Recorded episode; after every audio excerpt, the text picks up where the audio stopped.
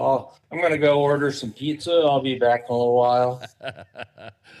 Welcome to an inquiry into freedom with your hosts Ron and Alan. So I'm gonna I'm gonna go off on a little tangent here today, and uh,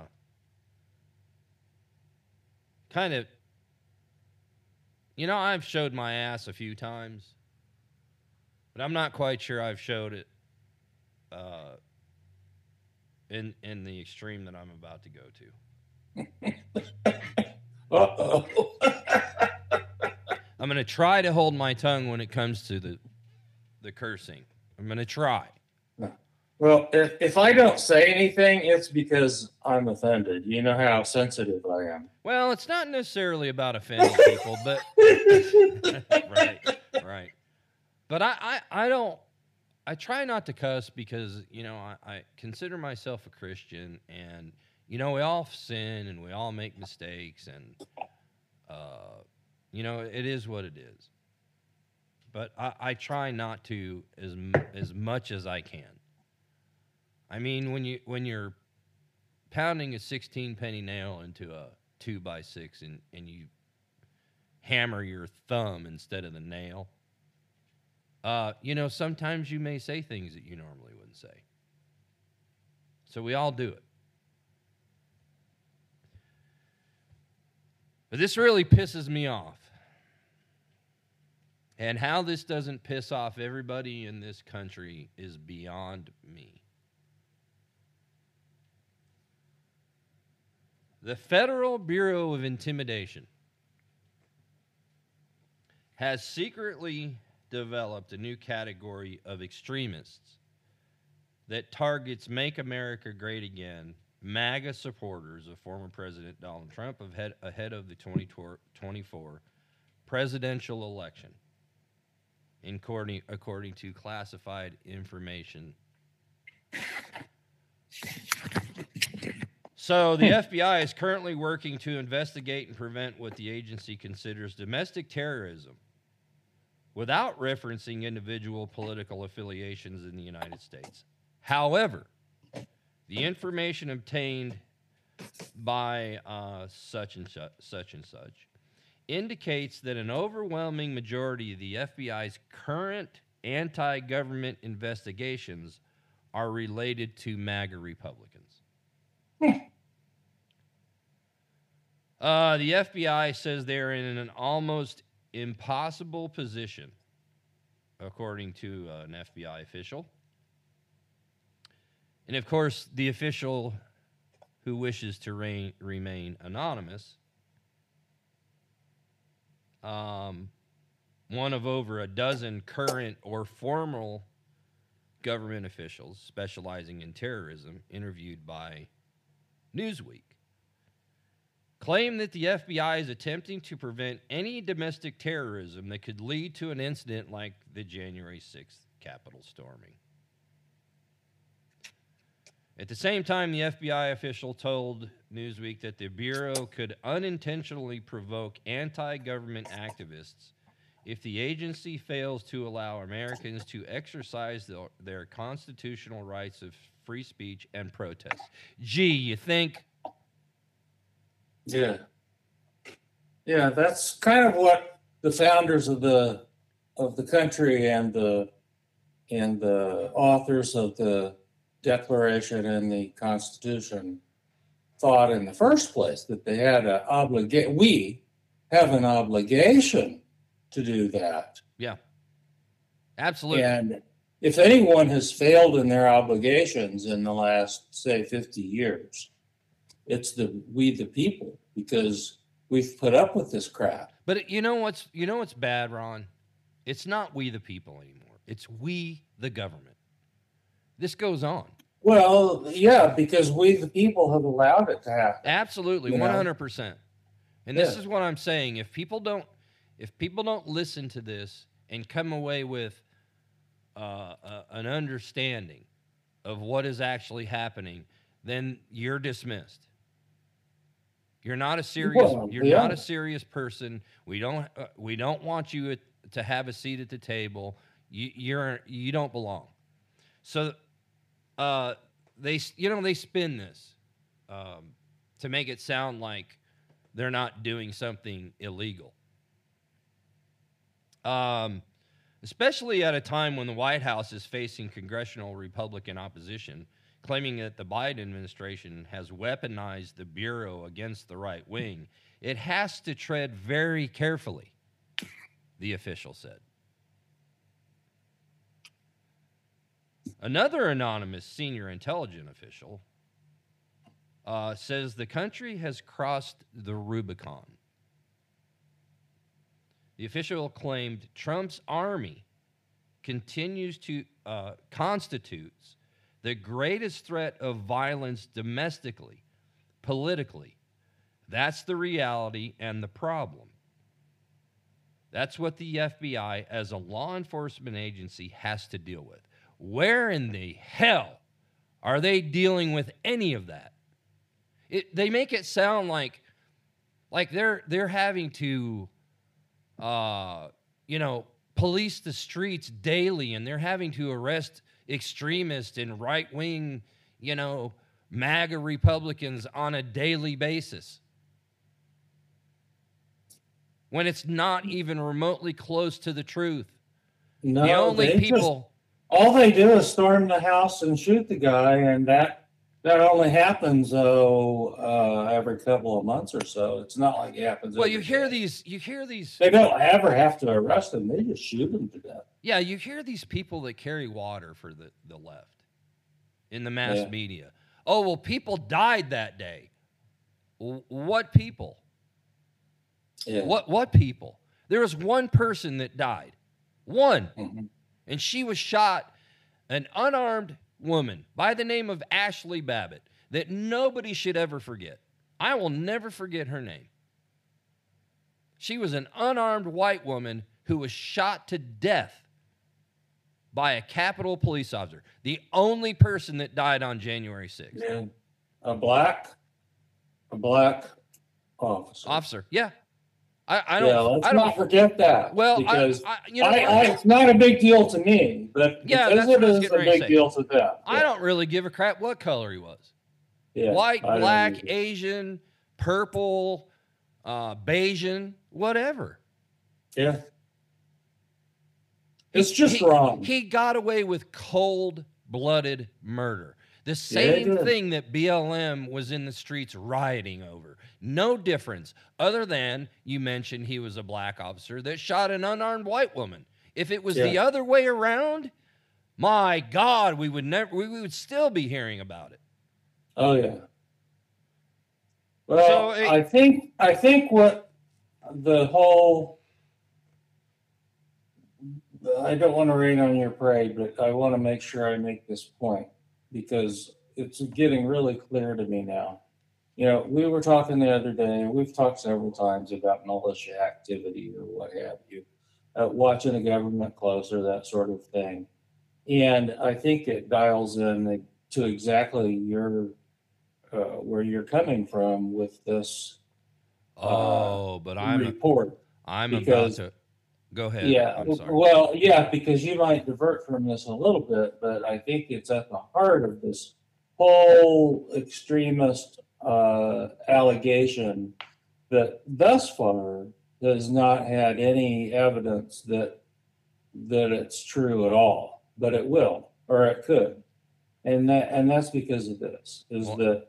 Yeah, I, I keep saying that we have an obligation to rebel against un-American things that are unconstitutional, overreaches, uh, treading on rights, that sort of thing. We have an obligation to, and we've allowed this communist incursion or or actually insurrection to go on for uh, yeah, five real decades. insurrection Yeah, a the real real coup. insurrection. to the Yeah. the government. Yeah, absolutely. Exactly. Yeah. So we've allowed that to happen because we're a bunch of dumb shits.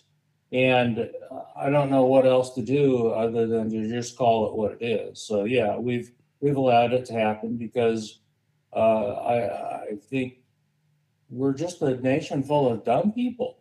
Um, You know, Or, you have to come to that conclusion, unfortunately, because Well, that's what I have. So the the the main thing to I'm trying to boil this down to as few words as I can so you can go. But the the thing is is that it- it's our country and we've allowed it to not be our country.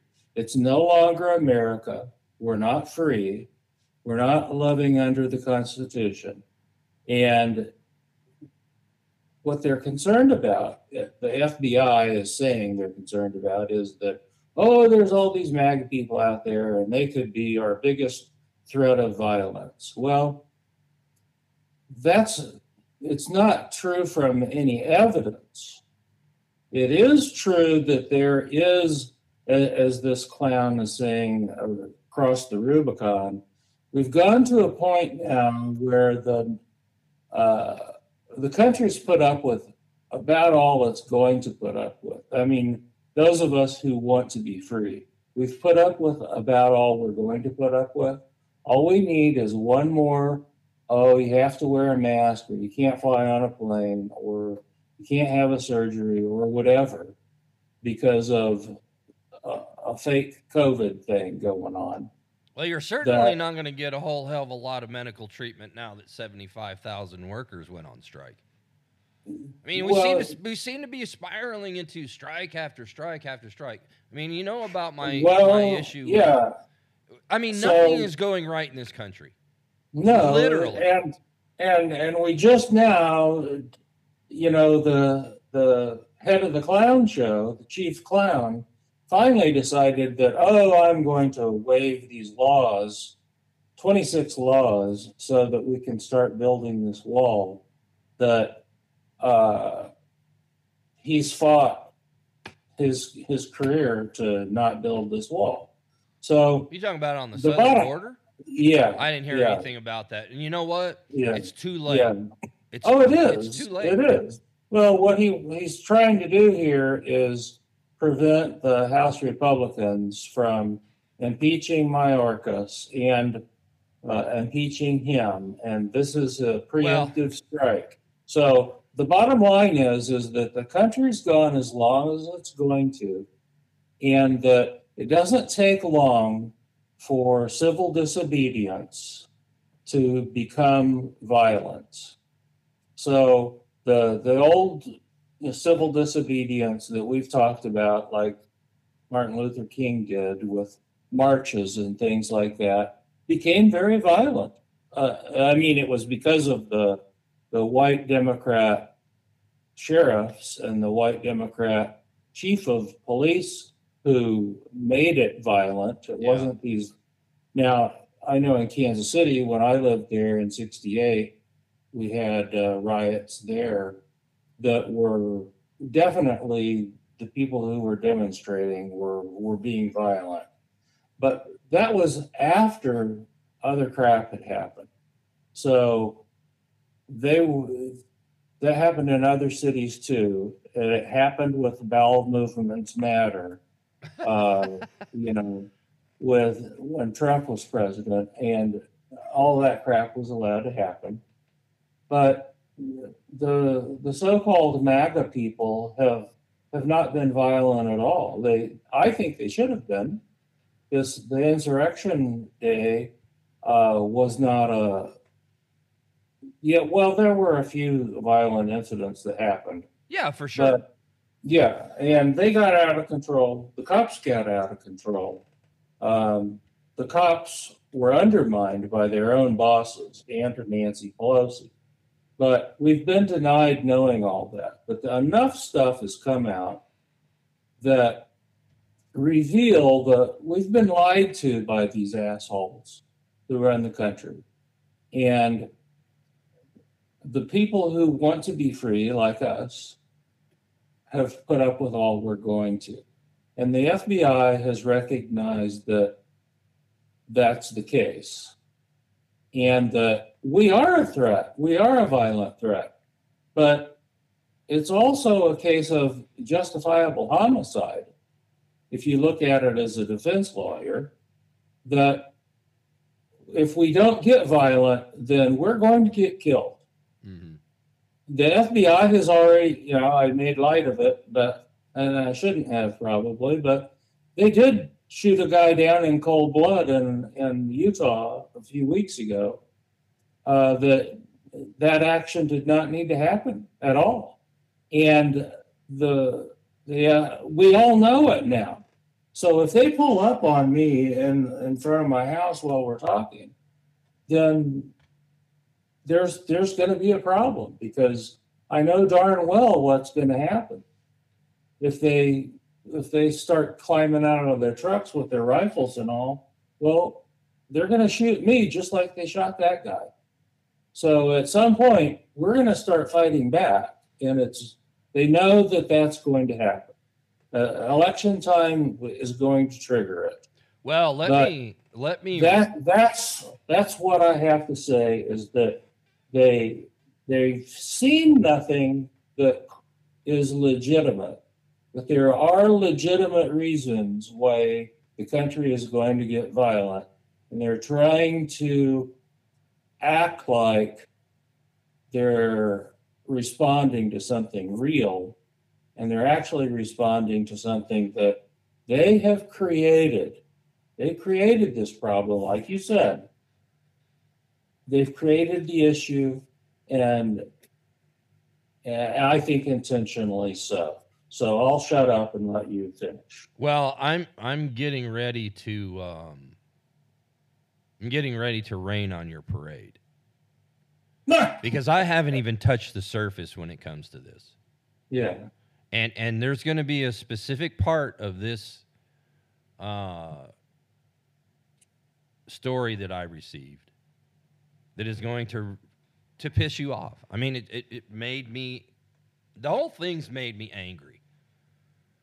But this is really ridiculous. So, um, the FBI said that the threat of domestic violent extremists in the United States remains ongoing, uh, is continuing to expand, and is deadly. The agency noted that its goal is to de- detect potential terrorist attacks and prevent them before they happen by focusing on illegal activity, violence, and threats of potential violence. Now, that's a slippery slope because who's determining or who is who is uh, uh, the expert that decides that that's a violent threat or or a potential threat of violence? yeah, So they can they can twist that in any way they see fit to go after someone who really isn't making any kind of physical threats or or you know uh, uh, expressing that they're going to commit violence. You know, me saying I'm angry and I'm sick of this shit doesn't necessarily mean that I am going to take it upon myself to go out and you know commit a crime and, and be violent or you know target some FBI agent. I'm just that that's not what most sane people do. And, and I am a Trump supporter. I, I'm all about making America great. I don't know why that's such a trigger for these people. I don't get what's so negative about make America great. Who, who doesn't want America to be great? well, it's the the Democrat Party. So the FBI is claiming, yeah, I get that. Well, yeah. a- And, anybody that, that votes Democrat, you know what? Well, I, I, and and the George Bush Republicans, the George H. W. Bush Republicans, the globalists, they're the ones who are anti-America. yeah, and, and here's the thing: I wouldn't piss in their asshole if their guts were on fire. I mean, go away. You know, we, we heard, and we've talked about this before. We've heard people threaten to leave the country if so and so gets elected. Well, the, bye. Yeah, What, what's what's the holdup? yeah, You need you need me to purchase you a plane ticket because I can do that. I'd be Yeah. more than happy to do that. yeah. I'm willing to pitch in on that one. Yeah, So so here they go, you know, continuing on with their their uh the diarrhea of the mouth. They're, they're committed to protecting the safety and constitutional rights of all Americans and will never open an investigation based solely on First Amendment protected activity, including persons' political beliefs or affiliations. Lie. That's a lie. Yeah, it is. They, they've already done it. yeah, exactly. I, I mean, Yeah. you, you'd have to be an ignorant, you, you'd have to have the IQ of Joe Biden, which is probably half, to believe that statement. Yeah. And, and unfortunately, if you took all the Democrats in, in the United States and, and put them all in one room, eh, the IQ would be about 10. And I'm being generous. Yeah, I was gonna say that's an incredibly generous of you today. Yeah, I, I, you know, I'm good. I I was expecting a, a more rich rant. of- Well, I wanted to go negative, but I, I'll give him the benefit. yeah, I, I'll, I'll give him the benefit of the doubt, um, and and say that you know the entire Democrat uh, portion of our society has about a combined 10 IQ. So, um, so while the FBI has claimed that its investigations are not political in nature, uh, Newsweek reported that a recent Department of Homeland Security and FBI joint report to Congress highlighted what the agency views as potential threats of domestic terrorism. Um,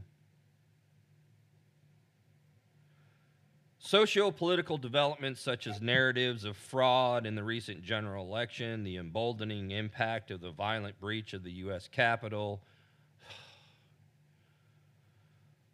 conditions related to the COVID 19 pandemic, and conspiracy theories promoting violence will almost certainly spur, spur some domestic terrorists to try to engage in violence. I, I, I don't remember uh, anybody that was involved in January 6th prosecuted for domestic terrorism, Not one. nor insurrection. Yeah. So where, wh- who are these domestic terrorists that that that they're uh, claiming exi- exist? I mean, nobody. You know, no- my my answer is the FBI is the domestic. you know the terrorist. only the only Yeah. domestic terrorists that we've ever had have been the ones that were uh, recruited online by ISIS, Yeah. and and they went over to Afghanistan and Iraq. But like they didn't carry out. I mean, I guess you could say that. Um, uh, what's his name that did the Oklahoma bombing was was a domestic terrorist. Yep. You know, but that but that's pretty obvious, right? That's an obvious example of a domestic terrorist. Well, and he was actually triggered by the Waco thing. Yes. So let's not forget that that you know that's that was Which was a, a, a complete disaster yeah uh, carried out by the ATF and the FBI. yeah the attorney general of our country actually should have been prosecuted over that. Well, they admit Yeah, now. yeah, you know, back then they were like, "Oh, yeah. well, it was necessary, and we didn't do anything wrong." But, but you know, a lot of those No. people are gone. You know, they're not. They're not in the business, or, or or they're deceased or whatever. Um, so it's okay now to to admit that, hey, we we handled that completely wrong. Yeah You know, and and all the people, you know, the vast majority of the people that were at the compound in Waco are dead, uh, save a few. And, uh, you know, it's water under the bridge now. So, yeah, we'll admit we made some mistakes. really? You think? Do you think? yeah it's just like wounded knee. You know that was a long time ago. Everyone's dead, but you know it, it got a little out of hand. You think? Sand Creek, same thing. So You this, know. yeah. So this report, and, and, and it keeps getting better. It's noted noted that each of the threats listed by the federal authorities is closely associated with the MAGA Republicans who support, support Trump. Uh, it's reported that the FBI released a report titled Domestic Violent Extremist Emboldened in Aftermath of Capitol Breach. Elevated domestic terrorism threat of violence likely amid political transitions and beyond. In the FBI's report, the agency changed the definition of anti government, anti authority violent extremism. A G A A V E. From furtherance of ideological agendas to furtherance of political and or social agendas. See how they manipulate it? Yeah, and and it's not a a law either. No, it's just This a, actually a bureaucratic action. Yeah. I mean, there's no legislation passed by our government and No. signed into law by the president. Yeah. It's it's like that it's like that guy who uh, the ATF approached and said, "Hey, if you just turn over your uh, your braces and stuff, you won't be in any trouble." Well, that's not a law. He he didn't he wasn't breaking the law. He didn't have to turn over anything. You remember that? Yeah. And uh, you know, good for him for standing up for his rights because I'm sorry, the ATF doesn't write law. They don't legislate. They they can have any damn rule that they think that they can have, and and as long as it's not a law, you can shove it where the sun doesn't shine.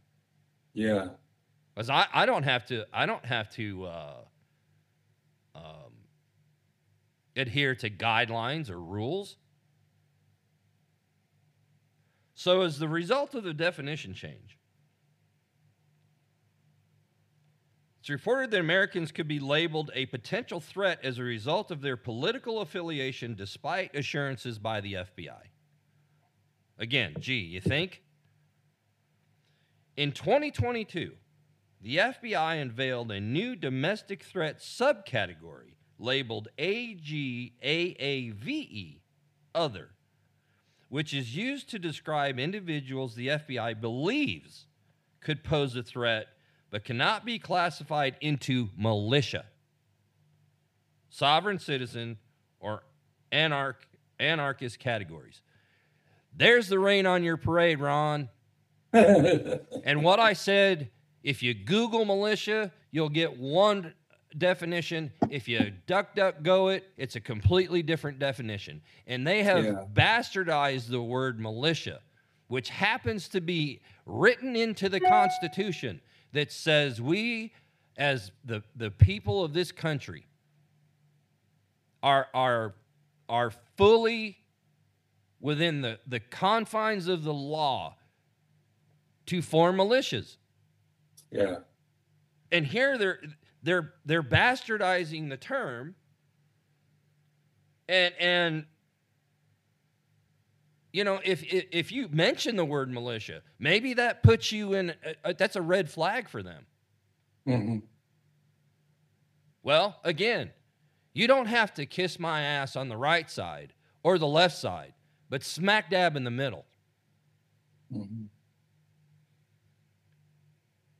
Um, so that classification is defined uh, A G A A V E other as individuals as domestic violent extremists who cite anti-government or anti-authority motivations for violence or criminal activity not otherwise defined such as individuals motivated by a desire to commit violence against those with a real or perceived association with a specific political party or faction of a specific political party.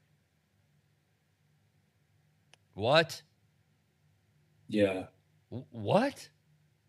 Well, you know, it, you know, the old saying is ignorance of the guideline is no excuse. yeah, these these these asshole bureaucrats, you know, they expect, you know, we have no obligation This to is- follow It, it just an gets, interior guideline. yeah, it, it gets dumber. So when when an anonymous FBI officer was asked about the new subcategory, the officer answered, "What are what other name could we use?" What what an idiot. That's the only thing that the the tremendous rank and file could come up with. You couldn't you couldn't Yeah. come up with any other name. And the only reason you came up with that name is because it doesn't sound so threatening. But the but the the meaning behind it, the definition, is threatening. Uh, so the FBI officer defended the agency's change, of course, and claimed that it was meant to help keep better track of domestic threats in response to Congress pressuring the Bureau. Oh, oh, my ass bleeds for you. You, you, have a little pressure on you because most people think that you're lower than a slug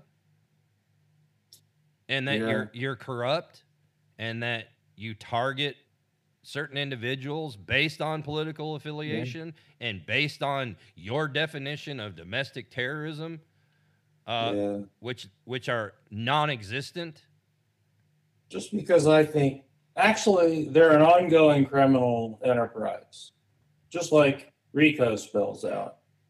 The FBI is. So I there's nothing that you're outlining here that tells me otherwise. You got to hear this. This jackwagon. Obviously, if Democratic Party supporters result to violence, it, A G A A V E, other, that's almost like LBGTQI. I was just I thinking mean, that. it's just so dumb, dude. It's so dumb. Oh yeah, Yeah. they really are stupid. would apply to them as well, the FBI Yeah. officer said. It doesn't matter that there is a low likelihood of that. Oh, I mean, yeah. Really? I, I, I- again, Yeah. you, you missed the, the riots for a whole entire year. yeah, and I- exactly. I mean, yeah. uh, you know, the the weather underground, you know, bombing the Capitol, and you missed all that shit. Where the hell have you been all this time? Yeah, this is clearly You- you- something they have planned because they've, I I think they've got something else planned that goes beyond uh, the rigging that went on in 2020. I mean, I think they're anticipating that uh, not just a spontaneous shooting here or there. I think they're planning on some major activities. I maybe it's take you know going and taking people's guns away. Maybe it's this or that. I, I don't really know, but uh, they've been prattling on about this for a couple of years now, and uh, to hear about you know regulatory change now is uh, just another bastardization of the Patriot Act.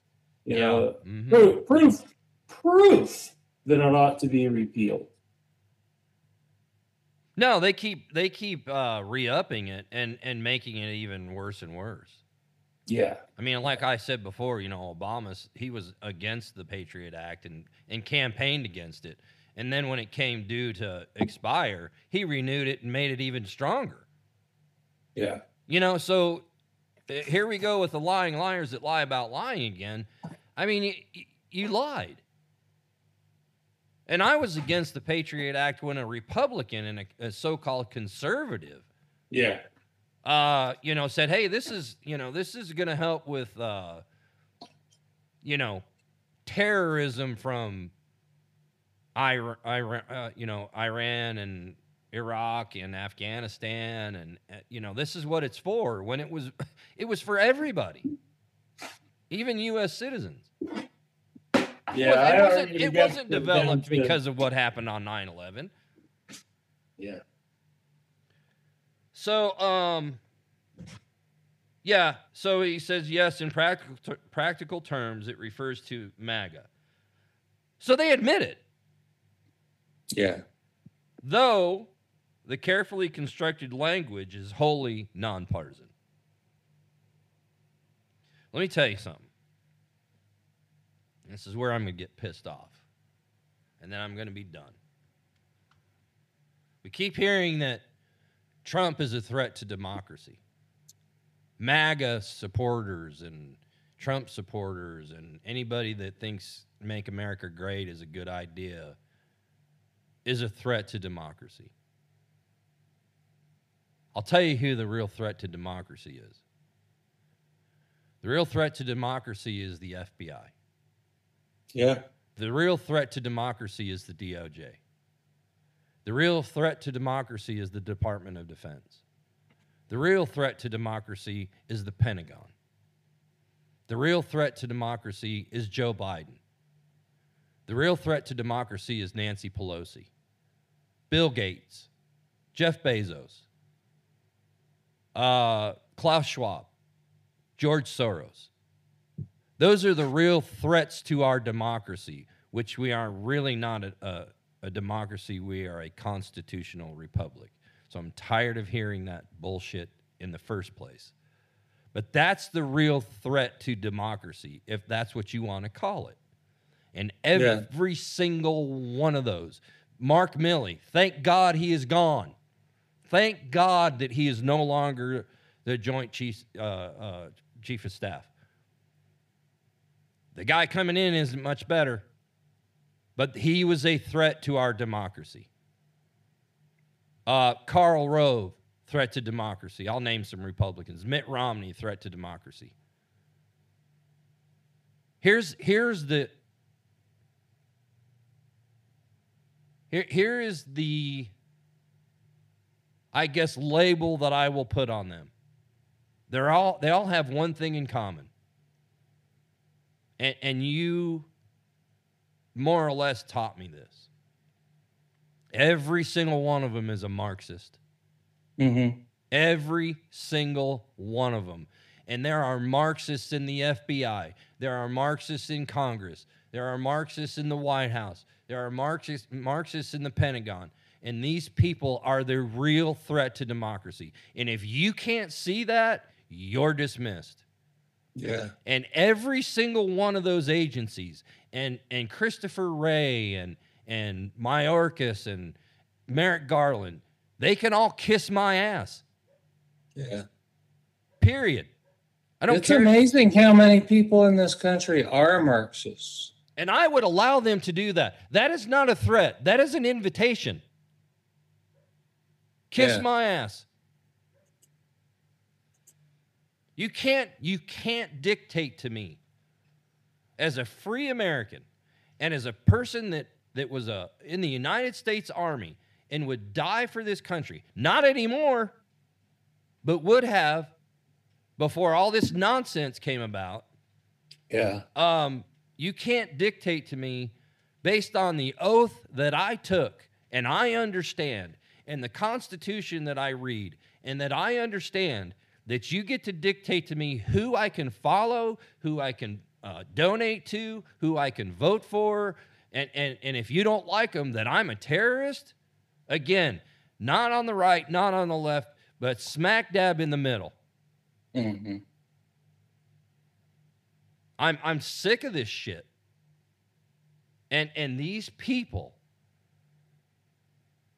you know manipulating the language and twisting things and and other ignorant people just like them are probably going, you know, that's probably a really good thing because, you know, uh, Capitol riot was, you know, the insurrection was a really bad day and, you know, uh, it's probably worse than 9 11. And because they hear that shit on TV or, or whoever they're listening to. You know, the women of the view. Again, the, uh, every single one of them old hags can kiss my ass.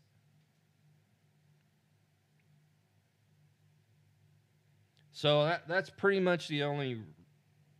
That's my rant. Well, I don't disagree. Um, obviously, that's uh, quite the realization, though, isn't it? to recognize that that is what is really going on. Yeah, and I, again, I don't think a lot of people uh, either they don't care or they're just not paying attention. Well, I And then and I they'll think and they'll and then. I guess they'll go about their daily lives and just not say anything. They may they may think like I do and they may feel like I do. They may say, "Hey, you're right." But I'm not going to say anything because I don't want the FBI knocking on my door. You know the old Yeah. the old George Carlin NIMBY uh you know, not in my backyard. So I'll just I'll just skate by. Well, you can only skate by for so long, and these people, you know, they keep gaining more and more power. And here's the this is the exact I said this earlier. This is the thing that uh, the founding fathers warned us about. And that when government and the bureaucracies get too big for their own good, that is up to us to straighten it out. Well, and and that is the trigger of the violence. That is there's a realization that that's going to happen because they know they know they've gone too far. They actually recognize that they've gone too far and they've gone they've gone as far as they're going to without having uh, pushback. So let me ask you a question. If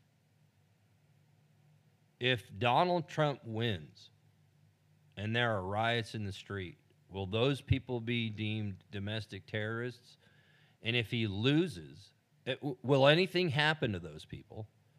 But let's say he runs and he loses. And you know, conservatives take to the streets. Will they be arrested? And will they be charged with domestic terrorism? Because I, I hate I hate this two tier justice system crap and all that. Listen, you've been bitching about that long enough. Nobody's doing anything about it. So I'm tired of hearing about it. Until you have a solution, shut the hell up. Yeah. Um, so the question is, if he wins, and the and the and the Democrats riot in the streets and protest, is anything going to happen to him, to them?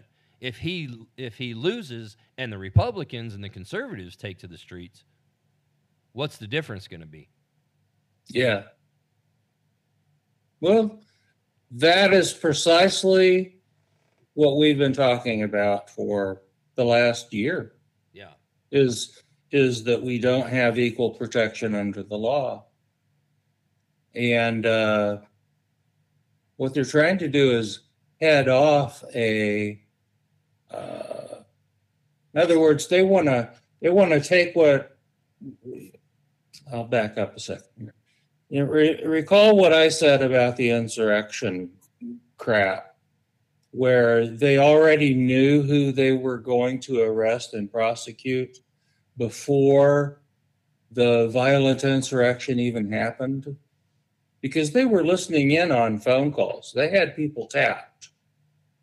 They had their own activists in place who are agitating in these various groups that there weren't a lot of them, but it only takes in a crowd of a million people, it only takes, you know, one protest group to stir up something. But if you've got three or four and the feds are in there agitating them, like that Ray Epps guy was doing, then then you're going to have some things go on that people didn't contemplate. And it was and it's done by the government actually going in and agitating for it.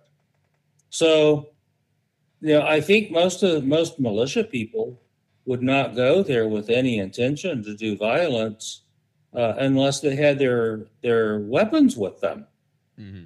you know that's just not that's against their nature entirely you know uh so this crap about them going there and planning on taking over the country when they're not even armed well that ends as soon as people show up with guns so you know, that's just a non-starter. But you know what? So- Based on what I just read, can you even say that anymore?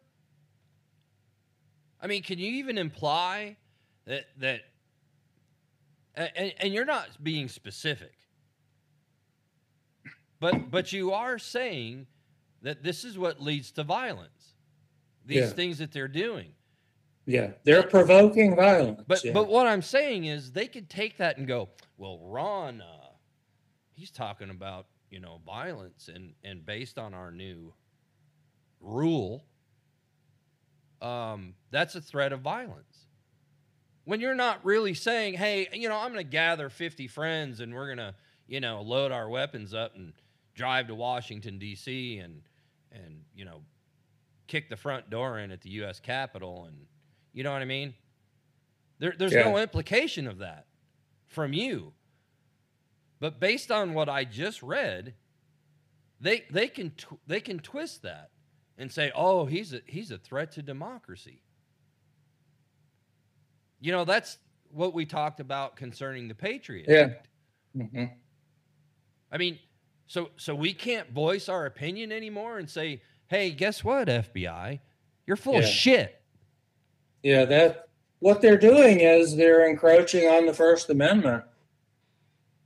You know, the same way they've been going after the Second Amendment. Yeah. Yeah, that that's basically what they're doing is they're saying, yeah, oh no, this whole thing about uh, freedom of speech has gone too far because it they're they're threatening violence and uh, we just have to nip that in the bud. Well,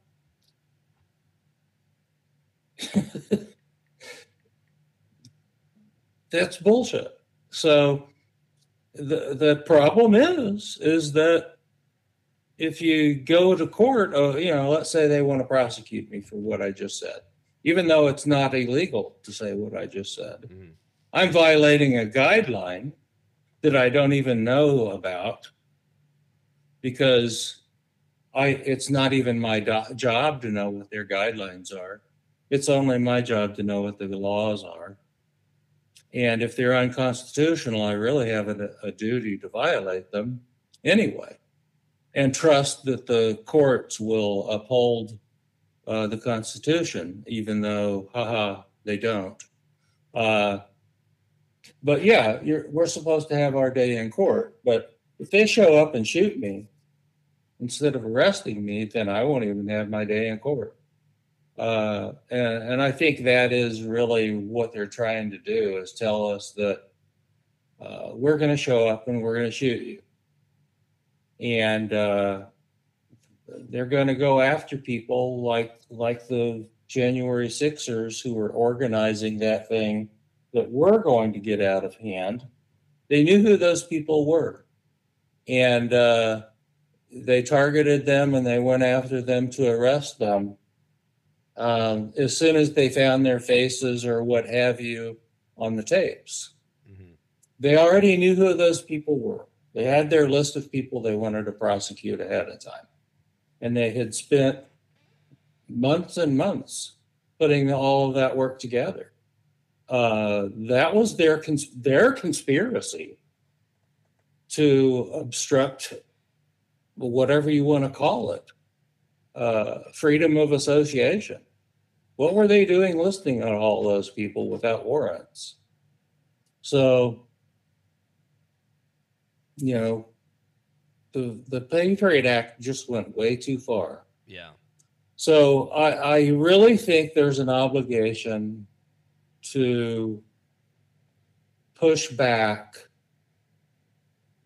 uh, from the get go, not just react. You know, mo- most of us, including me, react. You know, they someone wants a a COVID card.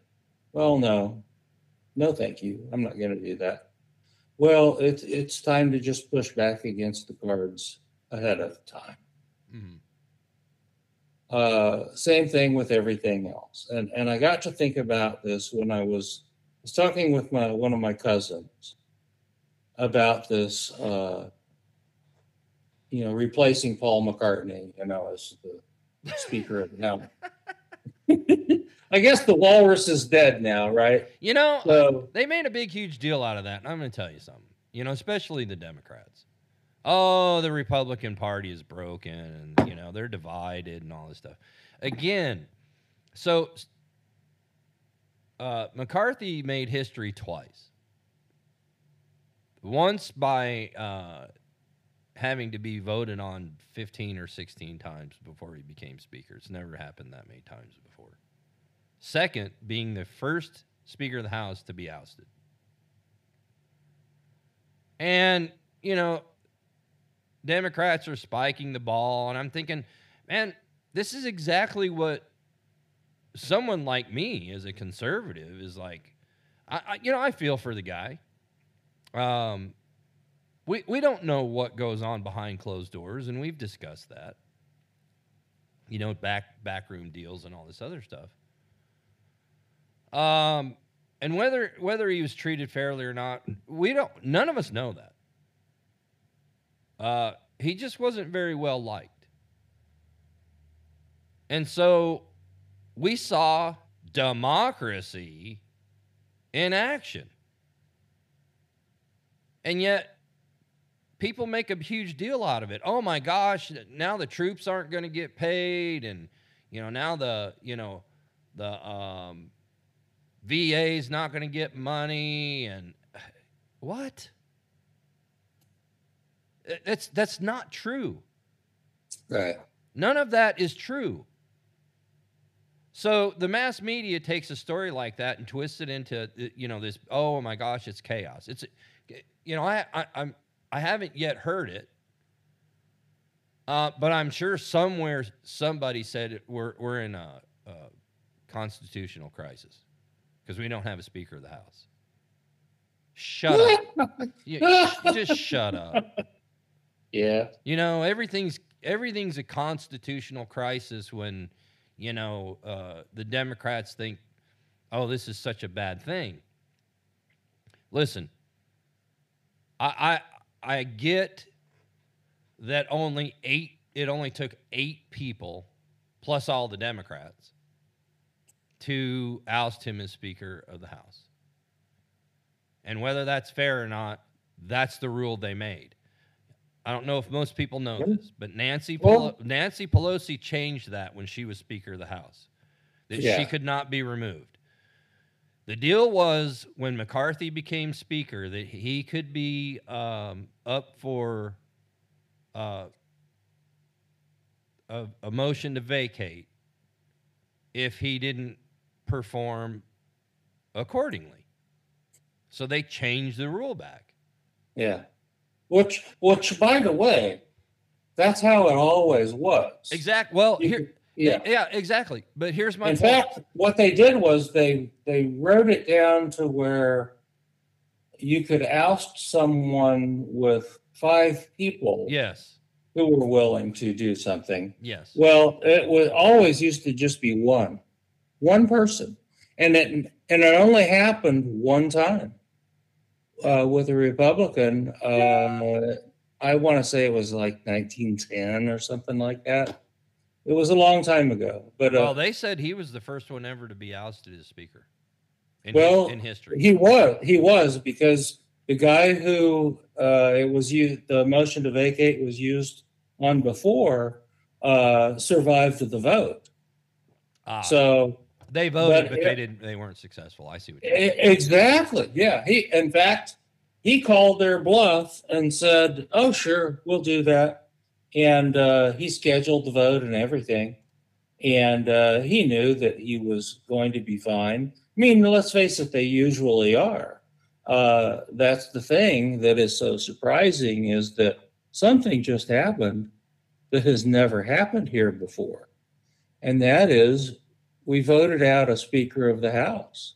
It, that had never happened before.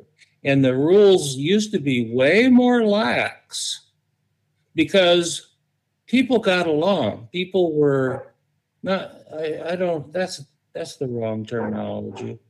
Um, we were all in the same boat. We had Most people that would, would try to row in different directions or slack off and not row at all. But there was a recognition in Congress that we were all in the same boat. This was our country. We could disagree on what we wanted, but there was a recognition that we we either stick together or or we die individually. So that is what has changed in the last five decades. Well, now they want to now they want to reverse it back, and this is exactly what I've I- talked I- about. exactly, and Yeah. uh, and we have and we have uh, McConnell leading the charge on it. yeah, you know the, sorry. the guy who ought to be voted out next. yeah, sorry, piece of crap. Well, yeah, he is. Yeah. Well, but but the bottom line is is they want protection. They they don't want to they don't want to be held accountable to where they can be kicked out. So they they want to reverse it now so that it's the old way or you know the old way that's now new, right? Yeah, the the Nancy Pelosi one. the Nancy Pelosi way, uh, so that it can't happen again, and that you know they're secure in their position. Well, that's the exact opposite of what I want. Yeah. Again, we don't we don't know. Uh, you know there there are accusations that he was making uh, deals with Joe Biden over Ukraine aid without anybody else's you know input. Um, and and I I get that Jim Jordan went to bat for him. I get that a couple other people went to bat for him. Uh, but I mean, look, from the very beginning, he wasn't he wasn't popular for Speaker of the House. I mean, 16 votes really to finally get enough people.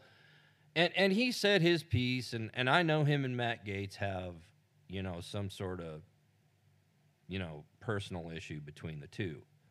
Um, but eight, uh, seven other people joined him, and uh, you know whether it's a good or a bad thing, uh, uh, people can make their own choice. Um, as a matter of fact, let's let's listen to uh, Matt Gaetz here, uh, who actually um, you know put forward the motion to vacate. Says that my colleagues and I who don't support Kevin McCarthy would plunge the House and the country into chaos. Chaos is Speaker McCarthy. Chaos is somebody who we cannot trust with their word. The one thing that the White House, House Democrats, and many of us on the conservative side of the Republican caucus would argue is that the thing we have in common Kevin McCarthy said something to all of us at one point or another that he didn't really mean and never intended to live up to.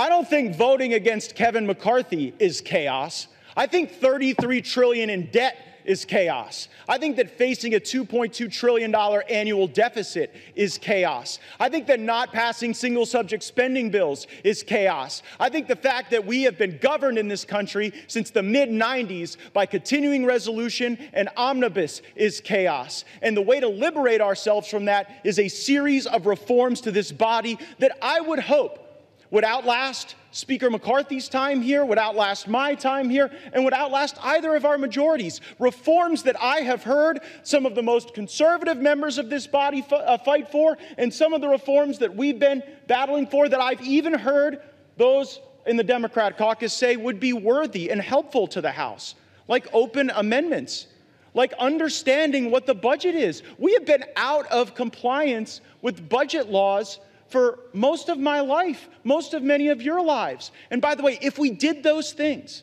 if we had single subject bills, if we had an understanding on the top line, if we had open amendments, if we had trust and honesty and understanding, there would be times when my conservative colleagues and I would lose, might be a few times when we'd win.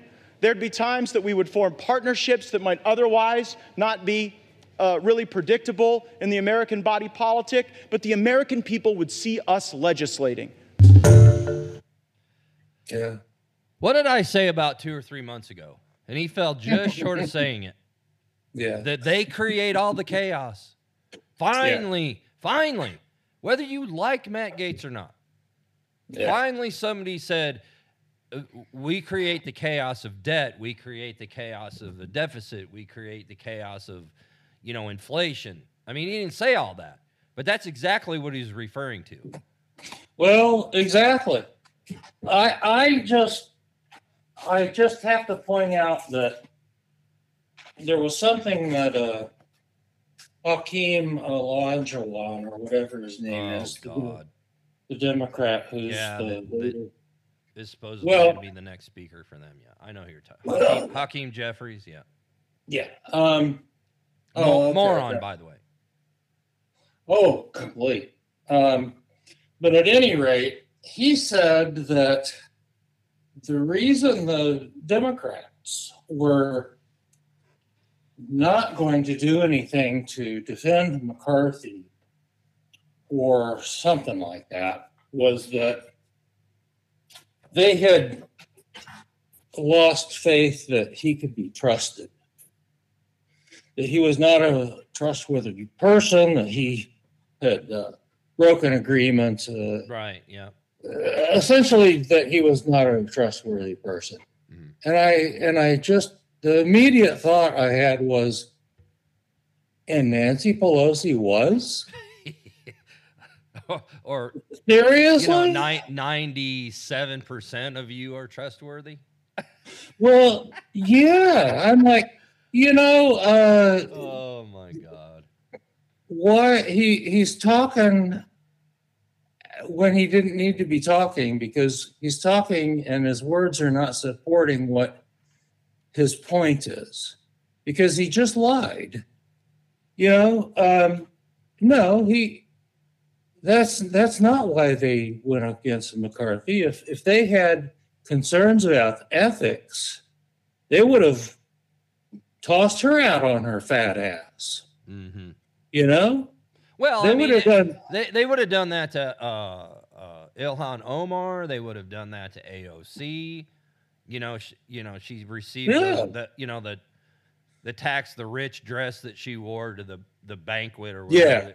And, and Right. it was gifted to her. You know, it's a twenty five thousand dollar dress, and her you know her fiance got shoes and, and a tie and, and some other gifts that they never claimed, and and that's that's actually uh, in the rules for those people that they're not supposed to accept anything like that.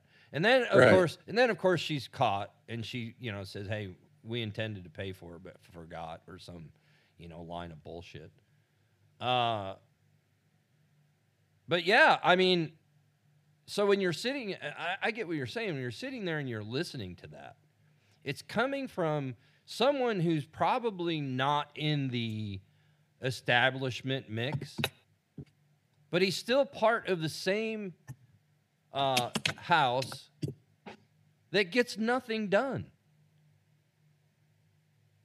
So the Yeah. the chaos that he's talking about that that has ha- been happening almost all of his life and pretty much all of ours, it, it just continues to to go on and on and on. And nobody's serious when it comes to, you know, fixing uh, uh, the the you know the border crisis or inflation or any of the other stuff. I mean, seriously, now when it's a, a, a year from election that Joe Biden's going to say, oh, I'm, I'm finally going to recognize that we need to put a wall up at the border. Get the hell out of here. Yeah You know, I think the the estimate of uh, illegal immigrants that have entered this country since Joe Biden became president, I, I believe, is seven to ten million. holy crap I'll, I'll go out on a limb here and I'll tell you this: I bet it's twenty or thirty. I, I, I'm just, I, I, I think that's the real number. could be i When you have when you have 150 to 250,000 people cross the border every month, he's been president for over 2 years. Do the math. Well, the, the problem that we have That's with just it the ones is they the know same about. problem. Yeah, it's the same problem we had with COVID, where no one was auditing the numbers. Oh, oh, the same problem we had with the election.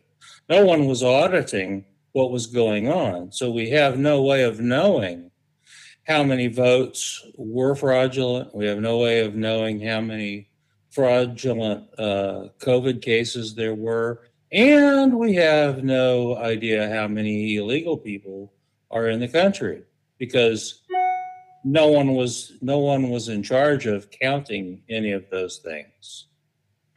And it's it's chaos. That is precisely correct. I I don't disagree with anything he said there or anything that you're saying. Um, I I think that we have a nation of people where there's a whole lot of people who are not up in arms because they basically are closeted Marxists. They have been. I know a bunch of them. I bet you do too. Where I had no idea they really were Marxists until Obama was elected. Mhm.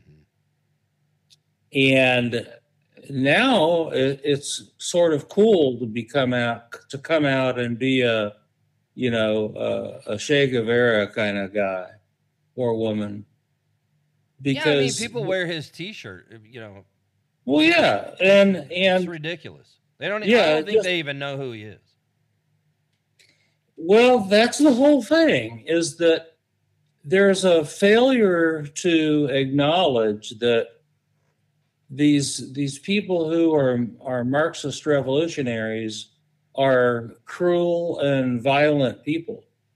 And millions, many millions of people have been killed over Marxism. Mhm. And sure, Marxism does not have to be uh, cruel and violent. I mean, the Europe has has basically been a Marxist system for well since actually about the end of World War II. Mhm. Um, quasi, you know, uh, basically a democratic form of Marxism, and as, as Marxism light goes, which is what I tend to call it, I guess you know if people want that, then okay. Let, let's just not pretend though that it's a that those are free countries because they're not free countries. Um, but w- there's just people in this country would not call themselves a Marxist. They would not say that they're well a socialist. Is they're if they're comfortable with any word, it's it's socialist more than Marxist. Right. But but they just wouldn't even admit that. Um, but they're they're not up in arms because they essentially agree that oh this country needs marxism. This kind the world needs marxism. It's the only fair uh, method of governance. Yeah, fair for the government. yeah because for some reason capitalism is not um, freedom and liberty is not uh, oh because people are taken advantage of or whatever and that never ever happens in marxist governments everyone's treated fairly Mhm. and kindly and no one falls through the cracks and uh well i'm going to puke if i keep going. But that's what these that's what these people are seriously that's what they believe. Yeah. and it is i, I keep saying it but it marxism is a belief system. It is not anything other than that. It's not like you know christianity is a is a philosophy. It's a belief system. Mhm. and so is marxism so they they actually believe that this marxist philosophy uh, will be all things to all people and that, oh yeah, it's just never been done properly or, or whatever. Yeah. Well, bull. So the bottom line is though that they have now, now that they have the country, they've emboldened themselves to the point where they're willing to come out of their closets. Or if not, if they're not willing to come out of their closet and acknowledge it, they're acknowledging it in other ways, which is essentially by not speaking out against it. Because they are in favor of it. Mhm. So there's a, most of these people are just really enjoying uh, seeing those of us who love freedom uh, twisting in the wind. You know, they're they're really enjoying this. Uh, it's, it's just sad to see, um, but that it is where we are, and the FBI is, and the, uh, these others, especially like in the Pentagon, they recognize that this is the point where people will either push back or they won't. And they're trying to prepare for the inevitable rioting, shootings, killings, what have you, that are going to result by the next big thing they try to pull off, whatever that is. And uh, I mean, we've been talking about that for quite a while now. Of you know, what is it? If, if not this, what will cause people to rise up? Mhm. And uh, Well, I think there's two things. I think that one could possibly be uh, another questionable election. Um, and the other could be, you know, Trump convicted and, and they try to put him in prison.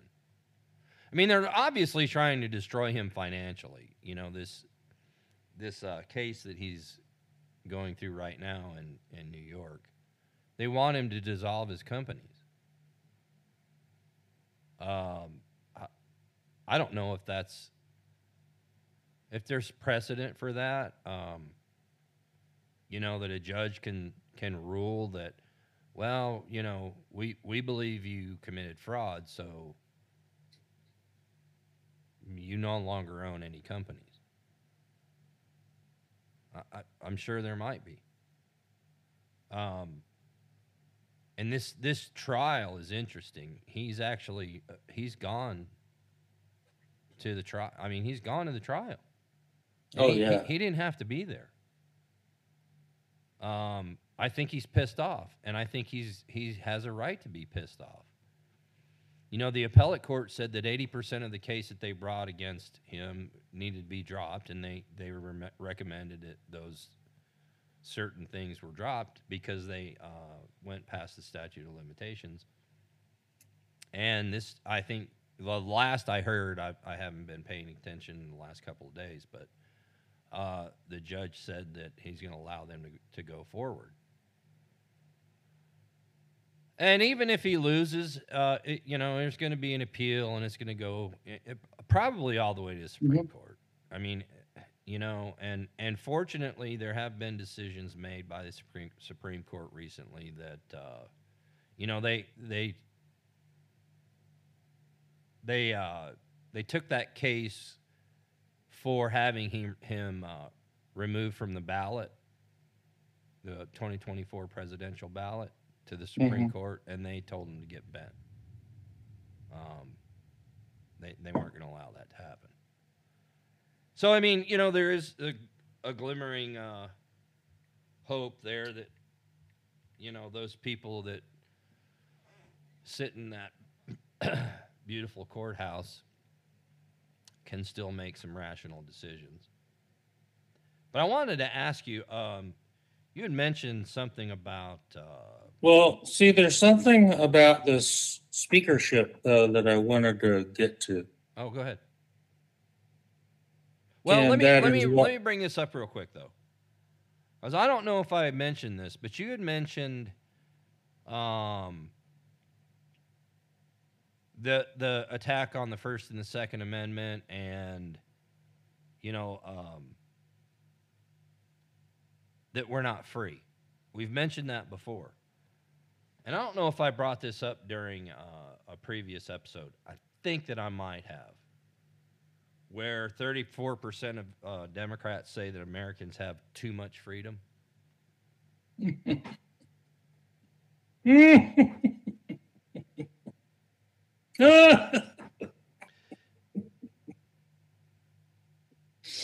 oh my, yeah.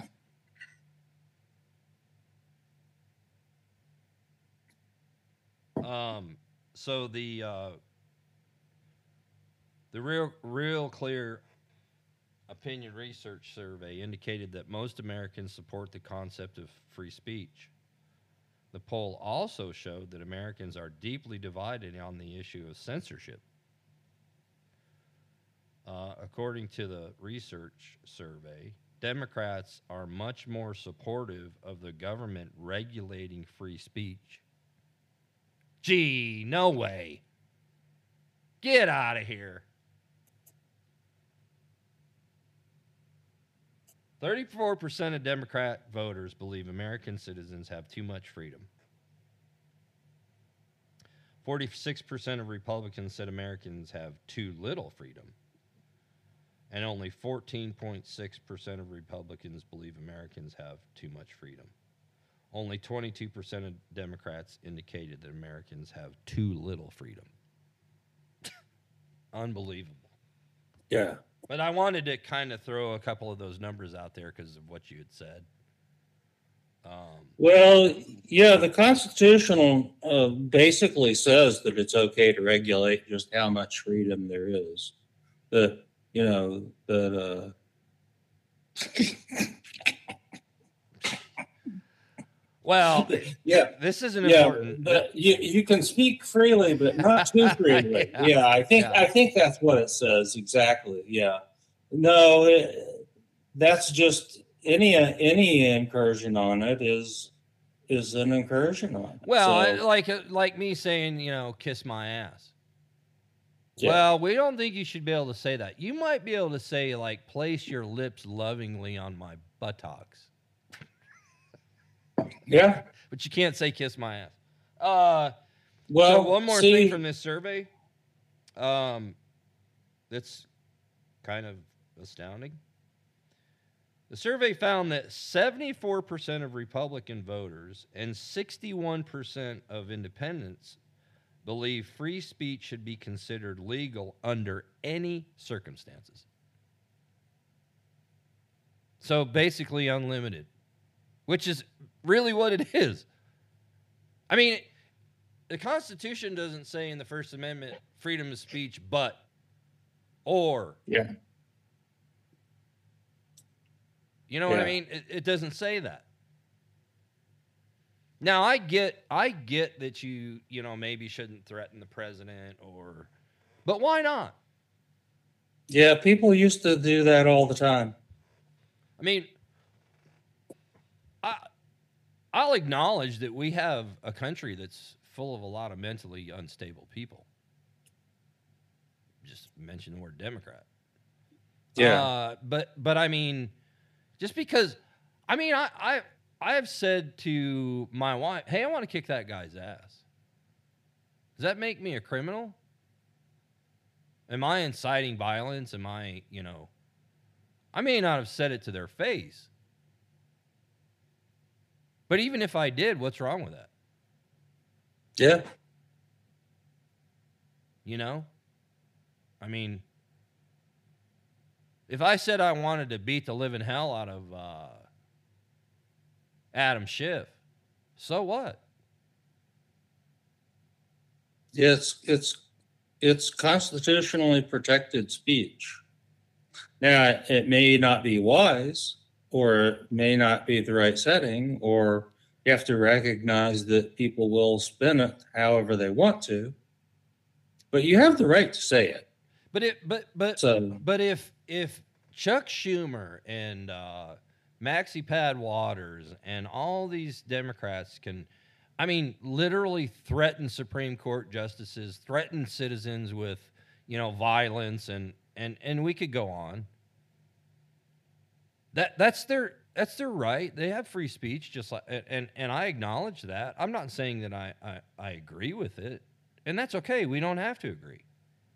But if they can do it, then why can't I? Well, that's the point, right? That's the the lack of equal protection under the law. Uh, they want to be able for them to be able to do what they want. They want their freedom, but they don't want other people to have theirs. I mean, if I wanted to pull a Madonna card and say, you know, one day on our podcast, I'm I'm going to use her words. These aren't mine.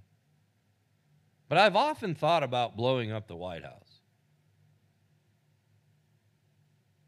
And nothing happens to her. But if I said it and meant it or, you know, even even jokingly said it, there's going to be some Secret Service agents knocking on my door in a couple of days. Yeah, Now, from what I understand, they did visit her, but they probably talked about the weather and had coffee and and you know some cookies. Maybe she had some Dulcolax or oh, I wouldn't doubt that she serviced them. Yeah. yeah, uh, and and uh, you know nothing be, you know became of it, but um, I mean I, I I don't think it was it was right for her to say that, but w- why not? I mean, she's too stupid to do something like that anyway.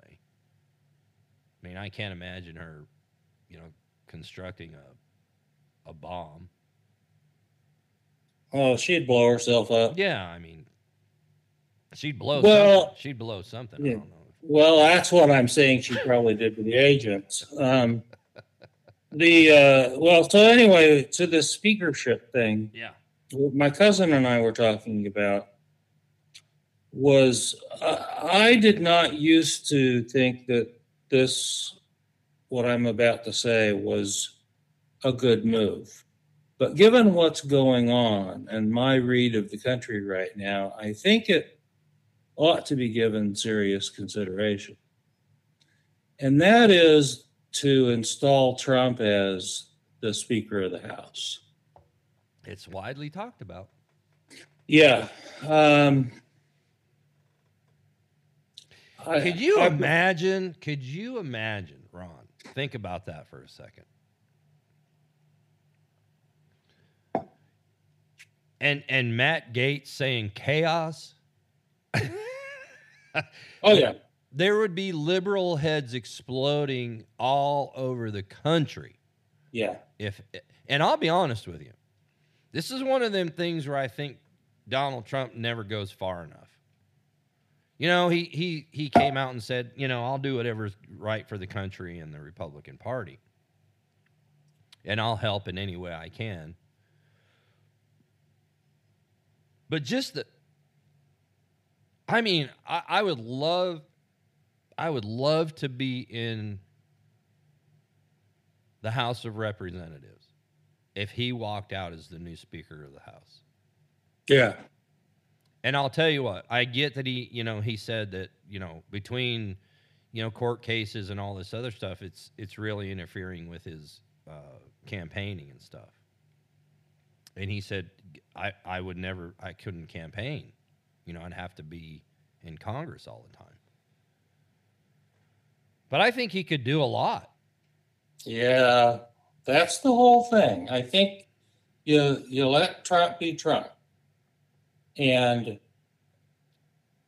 he was looking at it probably the same way I was, which was the way the speaker's job has always been done. And yet, Trump doesn't do things the way people have always done things. He's he's proven that sometimes his way isn't better. I'm not saying his way is better all the time. But imagine Trump's way of of running the speakership job. Because I don't know how he would do it. I, I know what would result, and that would be heads exploding all, all day, every day Mhm. over, oh my God, look at this. Oh my God, look at that. But if we look at this speakership change as, let's say it's the first shot of, of, of a revolution, the first shot that's fired. Because it, it really is the first time that the non Marxists, and, and there were only eight of them, stood up and said, No mas. We're going to take out one of our own because we actually believe the, the things that we are saying. This guy's dishonest. He's broken a deal. He, we think he has uh, cut out a deal with uh, Biden to bring up a clean vote on uh, Ukraine. Don't know that, but we should certainly think that. We suspect it. And oh, by the way, the this budget thing isn't uh, isn't workable either. I mean, we he promised that we would return to normal order, which I keep I've been hearing that bullshit Yeah. since Paul Ryan was Speaker of the House. You know, we're going to return to regular order, meaning we're going to have single subject spending bills. Yeah. Well, that's just never happened. It's and it's because they can they can get away with more by running things the way they are and hiding behind oh well we had to do that because uh, otherwise there wouldn't have been enough votes. Well, bull. You know, it's time to have a fight every now and then. It, it's it's good to have fights every now and then. So w- this was basically started by eight people who had the guts to stand up for what they believed in. And personally, I think Lauren Boebert uh, ended her career in Congress by voting present. Uh, just my opinion. Uh, but I think she just basically ended her job as representative in Colorado. Um, so, But uh, you're talking about the vote for Yeah. vacate? yeah, Lauren Boebert, she voted uh, president. She didn't vote for uh, McCarthy, but she did not vote against him Well, she either. was the one. She was one of the holdouts. yeah, uh, exactly. that didn't Well- vote, that didn't want to vote. So I, don't- and and so He's, was he's uh, been compromised because he has not funded her uh, properly. And when I say he, Kevin McCarthy, has not funded her uh, fight to retain her seat. And the Democrats want that seat like crazy because she triggers them every day she shows up. And, you know, it's just something about uh, an attractive woman who has at least half of a brain. Well, Democrats hate that. And they they want to do away with women who are attractive and have at least half of a brain. Yeah, because you you you just offended i just offended uh, the entire uh, pms broadcasting system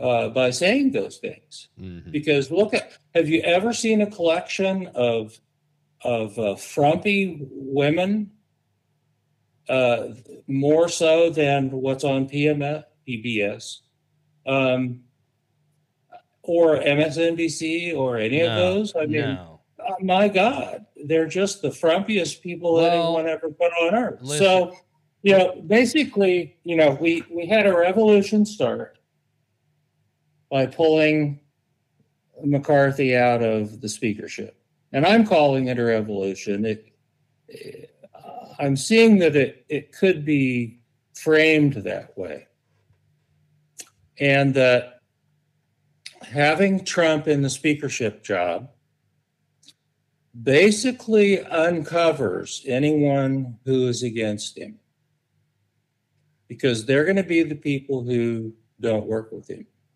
Steve Scalise, any of these other folks, you know, the the non eight is what I like to refer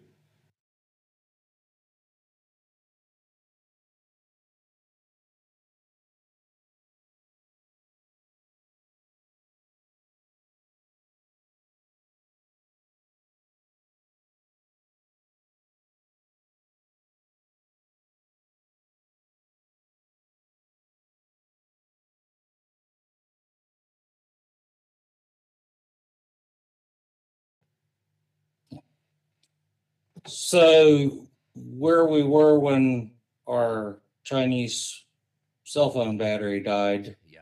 uh, the uh, what I was thinking with on on on where I've shifted on Trump and speakership is that I thought before it would just be a political thing to install him in there, you know, back before they even put in um, Paul McCartney. What's what's his name? Bill, not Bill McCarthy. Um, Kevin, Kevin McCarthy. Yeah. Sorry. I was going to say Charlie McCarthy next. I'm like, oh, you know, he would probably be more believable, but but at any rate, um, that it, it would give a running start to an election no one's excited about. And the Democrats and their bureaucratic state, as you've brought up, the, the FBI especially, they are all ready to clamp down on anyone who speaks up and out against uh, the regime. So it just got me thinking when I was talking with my cousin about it that if if they actually put in Trump, and it would require, you know, basically hundred percent Republican support Mhm. to install him, it would be a very controversial move. And there are all kinds of reasons not to, but there are all kinds of reasons to put him in there. And I don't see how it's advantageous to go through what I'm thinking because that just alerts folks to maybe something they hadn't thought of. Um, but there's no energy behind anyone in the house. And for good reason. I mean, there's no one to get excited about. Mhm. They're even talking about bringing back Newt Gingrich, who's basically just an older form of uh, what's the guy's name from New Jersey? The the The guy, the guy running for president, the buoy, yeah, huh? Chris Christie. Yeah. Chris Christie. Yeah, Mm. he's just an older version of Chris Christie. Only he is more conser- He is, I guess, more so-called conservative. Um, but he was speaking out against taking out McCarthy. McCarthy, Mm-hmm. and this whole oh well, let's choose our things wisely sort of thing. Well, whether anyone likes it or not, you know, that horse just left the barn. And there's no point in talking about thinking through like, uh, Laura Ingraham was, where, well, you won't get that. You won't get that. You know, she never gives anyone a chance to talk. Um, when she was talking to uh, Matt Gaetz, Mm-hmm. was it you that sent me that clip? No. Uh-uh. Okay, she had Matt Gaetz on the other night, maybe his last night for all I know. And you know how those people are on Fox, where they can't help but interrupt somebody. Uh, they make a speech, then they sort of ask a question, and then you've got three seconds, and then they're interrupting you again. Yeah. And that that's just uh, another yet another reason why I couldn't watch them. So he- couldn't get a word in edgewise, and he finally said, "If I could get a word in here, you know." Um, they they can't sit around and think about uh, a some sort of strategy like you once could in politics. They need to think strategically as they go along, like a baseball pitcher does. You know, I I, recognize it because I was a baseball pitcher and I'm a strategic thinker. And I love to sit down and plan things out, but only to a certain point.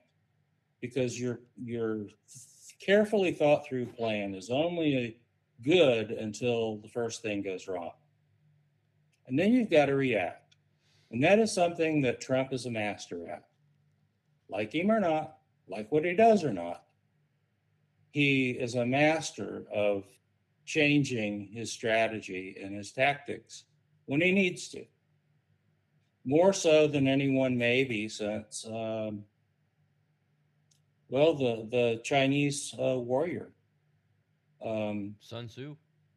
Sun Tzu, uh, a master strategist. Mm. So, you know, that's what it takes right now in this country. And isn't And it someone funny with- that one one wrote the art of war and the other one wrote, wrote the art of the deal? Yeah, exactly. And eh, and he, Trump is more well read than people give him credit for. I mean, people who don't like you, people who don't like me, never give me credit for anything. right. You know, it's just not what they do. I'll give credit to people all the time that who I disagree with, Mhm. just because to do so, I think is is blatantly disrespectful.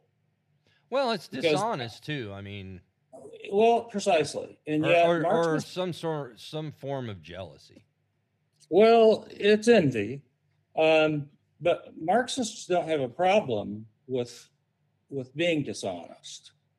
I mean, it's one of their fundamentals of how they operate Mhm. is to tear down things by using whatever they need to, and one of the biggest ones is to deny anything. Uh, so it, it it got me thinking that if you put someone in who, uh, well, that that's one of the differences about Newt Gingrich was that he was a master at changing strategies and, and tactics also. Um, it's just that shockingly, he never saw the opportunity behind this speakership ouster. Um, maybe he does now. I would be shocked if he doesn't see the same thing I saw and and chewing on it right now. Uh, he would be good in there also if he is aligned with Trump, and only if he is, because Trump's the only guy who can win the next election for the for the Republicans. Well, a lot of guys people might like, they might be uh, the epitome of grace or class or what have you. I don't know. They're not going to win. Um, you, you've got to have a brawler to defeat a bunch of thugs, Yeah. and he's a brawler. I mean, he's proven that, and he's effective at it, and that's one of the reasons they don't like him. So, this is just my thinking, my strategy, my off the cuff here is that if I were going to make a big bet, and this is a big bet, it would be to change to backing Trump as speaker. Let him do the job however he wants to, even bringing in Newt Gingrich, frankly, if they're aligned hmm and let them work together on absolutely everything they think needs to get done. Just whatever. Fight every single battle that needs to get fought. Knowing full well that they won't win everything, but they'll win a bunch. And even if they don't win, even if they didn't win anything, they've got something to show the people, like Matt Gaetz now has, of I'm willing to stand up for you, even if I'm only one of eight people. That's one thing Lauren Boebert did not do. She did not stand up for what she believed in. Is she still part of the um, the Freedom Caucus? Those Yeah, yeah. Because just- Marjorie Taylor Greene left, and then she aligned herself with McCarthy, and he he he vowed to never, you know, he'd back her 100% on anything and everything. Yeah. Now she's still, you know, she's still a Trump person. Right. Um and and probably, you know, if he had to, you know, make some kind of ranking system, she'd rank rank up there with you know, some of the more conservative uh representatives. But Lauren, Yeah. that that I, I didn't hear that about Lauren Boebert. That's kind of surprising to me, um, because she was one of the holdouts. Yeah, I keep hearing every time her name's mentioned, it's far right wing firebrand. That's just how the media always refers to her. Well, you're not a firebrand. First of all, she's not a far right wing. I don't know what a right wing, far right, person it looks like. I don't either. anyone who is a moderate is called a far right winger these days. hmm And there are almost no what I would call pure right wingers. I think Matt Gaetz is one of them. Uh, uh, basically, a uh, Ronald Reagan type. hmm That's not a far right wing. That's just someone who is more conservative. Uh, they don't have, I don't know that we have far right wing people uh, because right and left is an archaic term in our era. It's just completely inappropriate for the politics that is that is in our in our era. But again, that's just my opinion. But she is not a firebrand if she's speaking out uh, against something or for something and then she votes present. You know, either stand up behind McCarthy or against him, but Right. don't sit there and vote present. That's the safe vote for someone who has got a problem going on. I, know her main problem is McCarthy has not done anything to help her with holding her seat. And there is, there are multi-millions of dollars flowing into Colorado to unseat her. Uh, she doesn't have a prayer to win that seat unless she's got the backing of whoever the Speaker of the House is, because they control the Speaker, the, uh, And so I, I think I understand what your strategy is, and that is, you know, if Trump becomes the speaker, then he's going to know who's behind him, and then mhm. he'll support them, and the rest can, you know, ride off into the sunset. Yeah, anyone who works against him is primaried. That's a great goes- idea. That's that's a Yeah. great idea. I think that's the plan anyway, Yeah. but talk about a way to squeeze the pimple. oh, yeah. That's it. yeah. So the Democrats are not going to go for it. But And could you imagine? require- And can you imagine if the House actually, uh, you know, with their impeachment inquiry, ever, ever decided to uh, go to impeach Joe Biden and Donald Trump, his opponent, is the Speaker of the House? I mean, what poetic justice, right? Yeah. You know, Joe Biden is weaponizing the, the DOJ against uh, his opponent, and his opponent, in the meantime, is looking to impeach you. and and basically defund the agencies who are uh, Oh my God! him. And- and you know what? That's another really, really good point because we've talked about that before. And if there's anybody that would have the guts, you know, because nobody else does, it, it's apparent that, you know, they're talking about Jim Jordan. He threw his hat in the mix, which is surprising because he, he didn't want it the first time around because Right. his, his role on those committees is so important. Well, from what I understand, whoever uh, the new speaker is is going to, you know, there's a bunch of jockeying going around because they all want these committee chairs and all these positions and stuff. Yeah.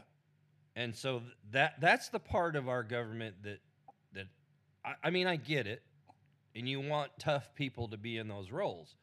I'm not necessarily uh, for Jim Jordan leaving his role uh, in all of these investigations and stuff and becoming the Speaker of the House. I think that weakens those committees. Um, there are some other people on the on those committees that are that are pretty tough. You know, James Comer and Chip Roy and Byron Donalds. They they've they've run Byron Donalds' name across, and I'm like, that's a good choice. I think Byron Donalds would be a good choice. Well, that's the whole thing that we were talking about the other day with, well, oh my God, what do they do? They they don't have a backup if they take McCarthy out. Well, Yeah, if, that's if such he died of a, if he died of a heart attack, yeah, they didn't have one either. They're, but they'll come up with someone. yeah, that's just they a bunch of always do. If you if you get mad and quit your job, oh my God, what'll we do if Joey leaves? Yeah, Well, you know, someone else is going to get hired to do the Joey's job that for whatever reason he wasn't doing. yeah, Um, so big deal. Maybe things will be better. Maybe they won't be better, but you know, it's a time for change, for upheaval. I think we need upheaval in this country, and it's just simply time to start trying things. Well, and I Get think I think what's you know? most frustrating, yeah, for those people in the House, uh, you know, the moderates and the old school Republicans, is they still don't get it. No, They still don't get who who Trump supporters are, uh, what they stand for, why they support him, uh, and and they think that they can win. Yeah, Let me assure you that if Trump is not the nominee, that the Republicans aren't going to win. oh for sure. They'll they'll lose. Yeah, and, and they they've done that for centuries, you know, where they want their establishment people Yep. want something to happen, like it or not, and they'll cut a deal. They play both sides, and like like the Koch brothers, you know, they've made a fortune playing both sides, and they just don't care. They they're not they don't care about winning. They're they're same way with wars, that they don't care about winning the war. They want to sell both sides ammunition.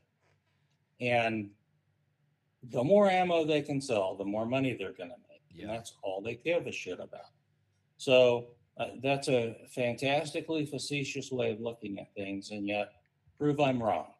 No, So- you're exactly right because that's a good segue into, I guess, what we could close with, uh, uh, unless you're, you know, you have some more. Well, there's there's a couple of things I probably need to squeeze out of this, but the the main thing is is where I was coming from and why that that's out there because I don't people are too busy inter you know looking at well oh my goodness wringing their hands and who does this and and they don't understand really why we've we've got some issues going on and what a great person to put in there as someone who can get things going before he runs for office. And what a godly, scary thing that is to the Democrat Party. oh yeah, Um, but you can reveal new leaders with something like that. You can convert people who aren't behind you. I mean, that's another thing that has uh, all kinds of folks who are political observers shaking their heads still is why why does Trump have so many loyal people who don't even like him? You know, personally because likability was always such a big deal in politics. And what they're not identifying is what they do like about him. Because whether you like his manners or not, whether you like his bombastic stuff, whether you like whatever, how long his ties are, whatever, who cares? I like the fact that he wants to preserve America as a free country. I care about that. I like that about him. Um, he's willing to stand up for America and Americans all the time. uh, it's like what I always say about Putin. He always looks out for what's best for Russia. And that's why I don't understand the whole he's a threat to democracy. If he was a threat to democracy, he would have done some uh, crazy off the wall things when he when he was in his first term. And- exactly. And, nothing happened. Well, you know, they said he's gonna he's gonna get us into World War Three or or Yeah. war with North Korea. None of that stuff ever ever came about. No, and yet here it is with Biden. All, all of that stuff is on the table of happening, right? Oh, absolutely. So, you know, it, it's just a, the fact of the matter is, is that they were lying. Um, he's no threat to democracy. Uh, that's just a lie. So it's time that we all call it for what it is, and we recognize that the Democrat Party and the Republican Party do not care about you and me. Trump does. yeah. whether I don't know we how like him anybody or- can't see. I don't know how anybody Well, can't that's- see that. It's the old people are blind with their rage, or they're blind by their uh, envy, by whatever it is their belief system is. They've been conned Um, into hating the man. Well, yeah, Because And- previous to him running for president, he was one of the most popular people in the world. yeah, And then he runs for president. And because he runs as a Republican, that makes it even, you know, 10 times as bad. yeah. And he becomes the Antichrist. Well, and, and isn't it funny that he's a Christian? He stands up for Christians. He stands up for America as a Christian nation and Christianity as a, as a belief system, as a philosophy. And yet the Democrat Party is Marxist. They're, they're by definition not they, they're a secular organization Yeah. and they are anti-christ the democrat party is anti-christ Yeah. uh, now i'm not saying that they are the antichrist or whatever No, I get I get what you're saying. when it comes yeah when it comes to government and and many things it, well i don't see i i can understand abortion that we've talked about where someone might have the view that that is not a christian act or what have you. But we also have to recognize that we don't if we're going to allow people to have their own freedom of of decision making and we cannot prove that that uh, that a baby is uh, a life as intended by the uh, meaning of the constitution then someone has to be allowed to do what they want to do regardless of how our our personal beliefs are with respect to religion and and I separate with a lot of fundamentalist Christians out there when it comes to my view on it. It's just, you know, we either have uh, freedom of religion and our property rights extend to our bodies, or we don't. And my personal view is that if the government is going to step in and say what I can or cannot do with my body, then they just bought the consequences of whatever their decision is. In my case, uh, Obamacare took away my surgeon when I needed it.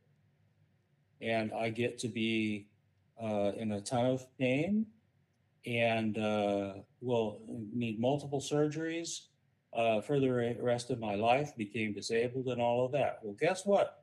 Government gets to pay for all of that too. And they are. yeah. So um, it, it's just most of us don't have the the power or the or the know-how to fight back to say, okay, this is what happened to me, and regardless of what you may think in your little bureaucratic job, you guys are paying for this.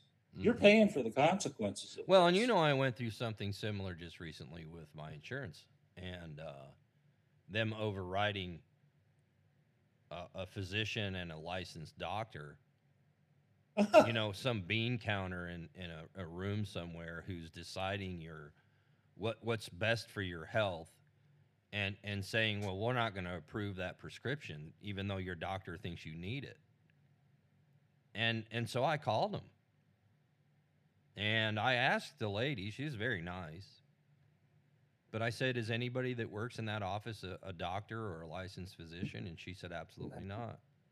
And I said, So what gives you the authority or the knowledge to tell my doctor that you're you're not going to fill a prescription that he believes I need for my health for health reasons? And you know, I, I said uh so my A1C was high and he prescribed me a shot that I take once a week to lower my A1C. And they were like, "Well, um, we don't we don't cover that. So it's for pre-diabetic. It's for pre-diabetic diabetes." And so I said, "Well, if I become diabetic, uh, because you are denying this medication, does that mean I get to sue you? And oh, by the way, I'm recording this conversation. Mhm. And the next thing I know, I'm on hold. Yeah. And they come back and they go, you know what? There was a there was a problem with the pharmacist. Yeah, seriously. Uh, I, we believe he entered in the prescription wrong, so we're going to go ahead and call the pharmacy for you. Uh-huh. and we're going to tell them how to enter it incorrectly. And then and then I will call you back after I talk to Yeah, it's just it's it's insane to me. Oh, I love this though. I yeah, mean, it's it's a great yeah. story. And and um so she called me back and she said you're good to go.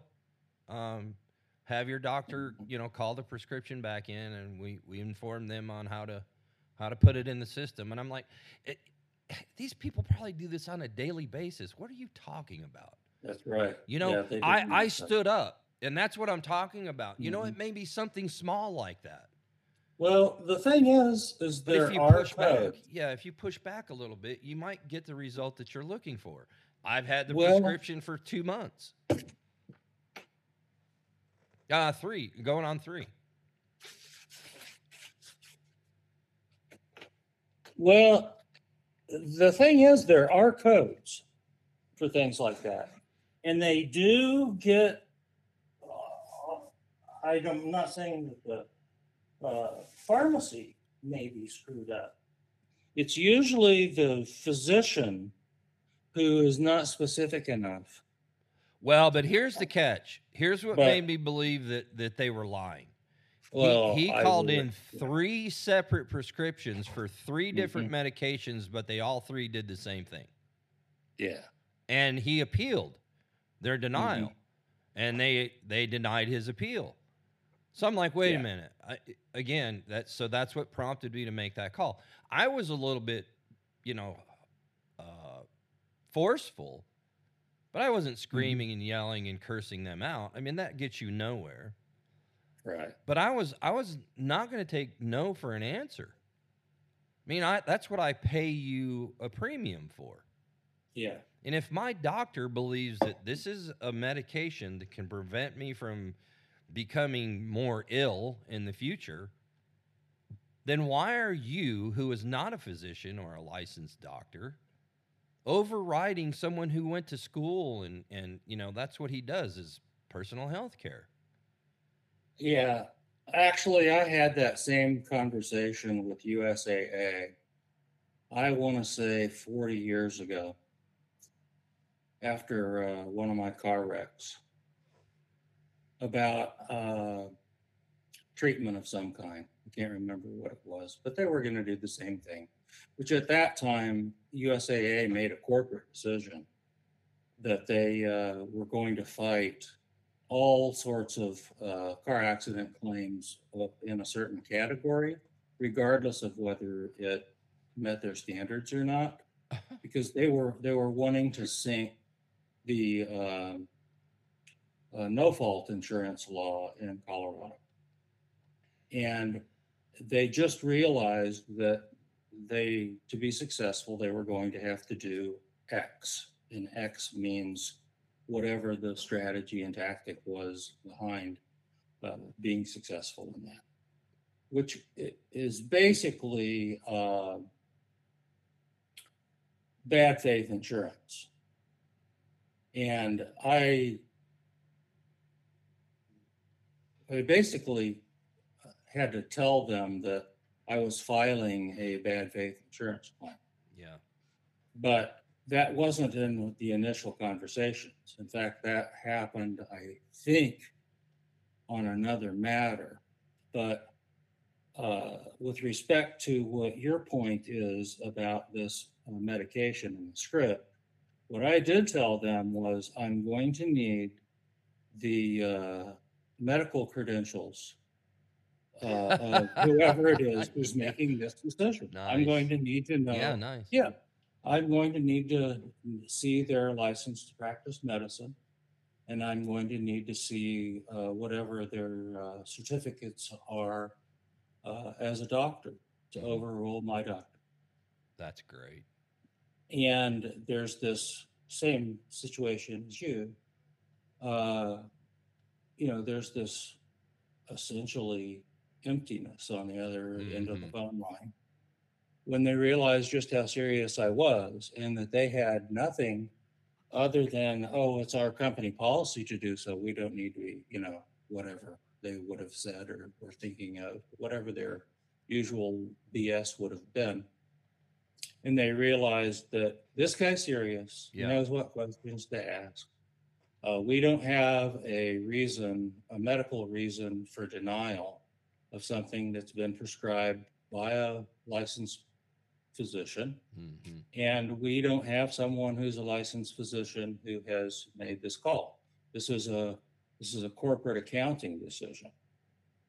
And uh, Well, so fortunately, I was talking to a nurse on the line. This is someone who is in charge of being my personal whatever it is at the company with respect to my treatment. So I was talking to someone who was a nurse by training. So she knows right off the bat that she's probably the highest ranking person with any kind of medical training that's in the, involved in the chain of command. yeah. And she probably knows that uh, this is an unwinnable fight. Yeah. Oh, yeah. So she she said the same thing. I'll have I'll need to get back to you on that. and the next day, you know, she called. She was, you know, not shining me on. And basically, I got a a, a, ticket to do whatever it is that I wanted to do. You know, I was going to be an exception to their case, and uh, I got what I needed, and I wasn't really asking for very much. That's that's what uh, was the shocking thing to me was that you know i'm asking for very little in comparison to what this is going to cost you if i don't get treatment. So you know there's there's some things that they need to really be aware of when they're when they're arguing with folks. And maybe that's something that's valuable to one of our both of our listeners out there is that when you're willing to stand up for yourself and then you never know what you can do. If if you don't ask the question then the answer is always no. Yeah. and that's why i'm saying that personally i think lauren boebert ended her career in congress by not standing up for what she believed in. And i'm being hard on her because i was one of her big backers. Hmm I was I was the guy who uh, actually voted for her uh, business to get funding through SBA. hmm So I've been a big su- supporter of hers for a long time, and uh, I don't have a problem with being honest though. Uh, If anything, people wish I weren't quite so honest. Yeah. like I'm the I'm same being way. right now. they, they look at that as a, a you know somewhat of a character flaw and i'm like would you rather me beat around the bush for 30 minutes or just get straight to the point Right. and tell you Yeah. You know how it is or or yeah. whatever Um, so I- yeah, Well- I get that. I don't like, man. As much as See, that's where our politics are, is that uh, uh, this friend of mine who, um, well, I shouldn't say friend, we're more colleagues. Uh, he's a, a peace negotiator. And, and his, uh, his phraseology is basically respect is a down payment on having a conversation with someone. If you're like, for example, the Palestinians, death to Israel, uh, death to this, death to that, you know, break agreements, what have you. Well, it's disrespectful. I mean, how do you have a conversation with someone who wants you dead? Uh, well, you can't, right? So that's what's going on and why it was so brilliantly done, in my view, with respect to Israel and Saudi Arabia, is that they're very different countries. I mean, it's hard to get any more different than Jewish and Muslim.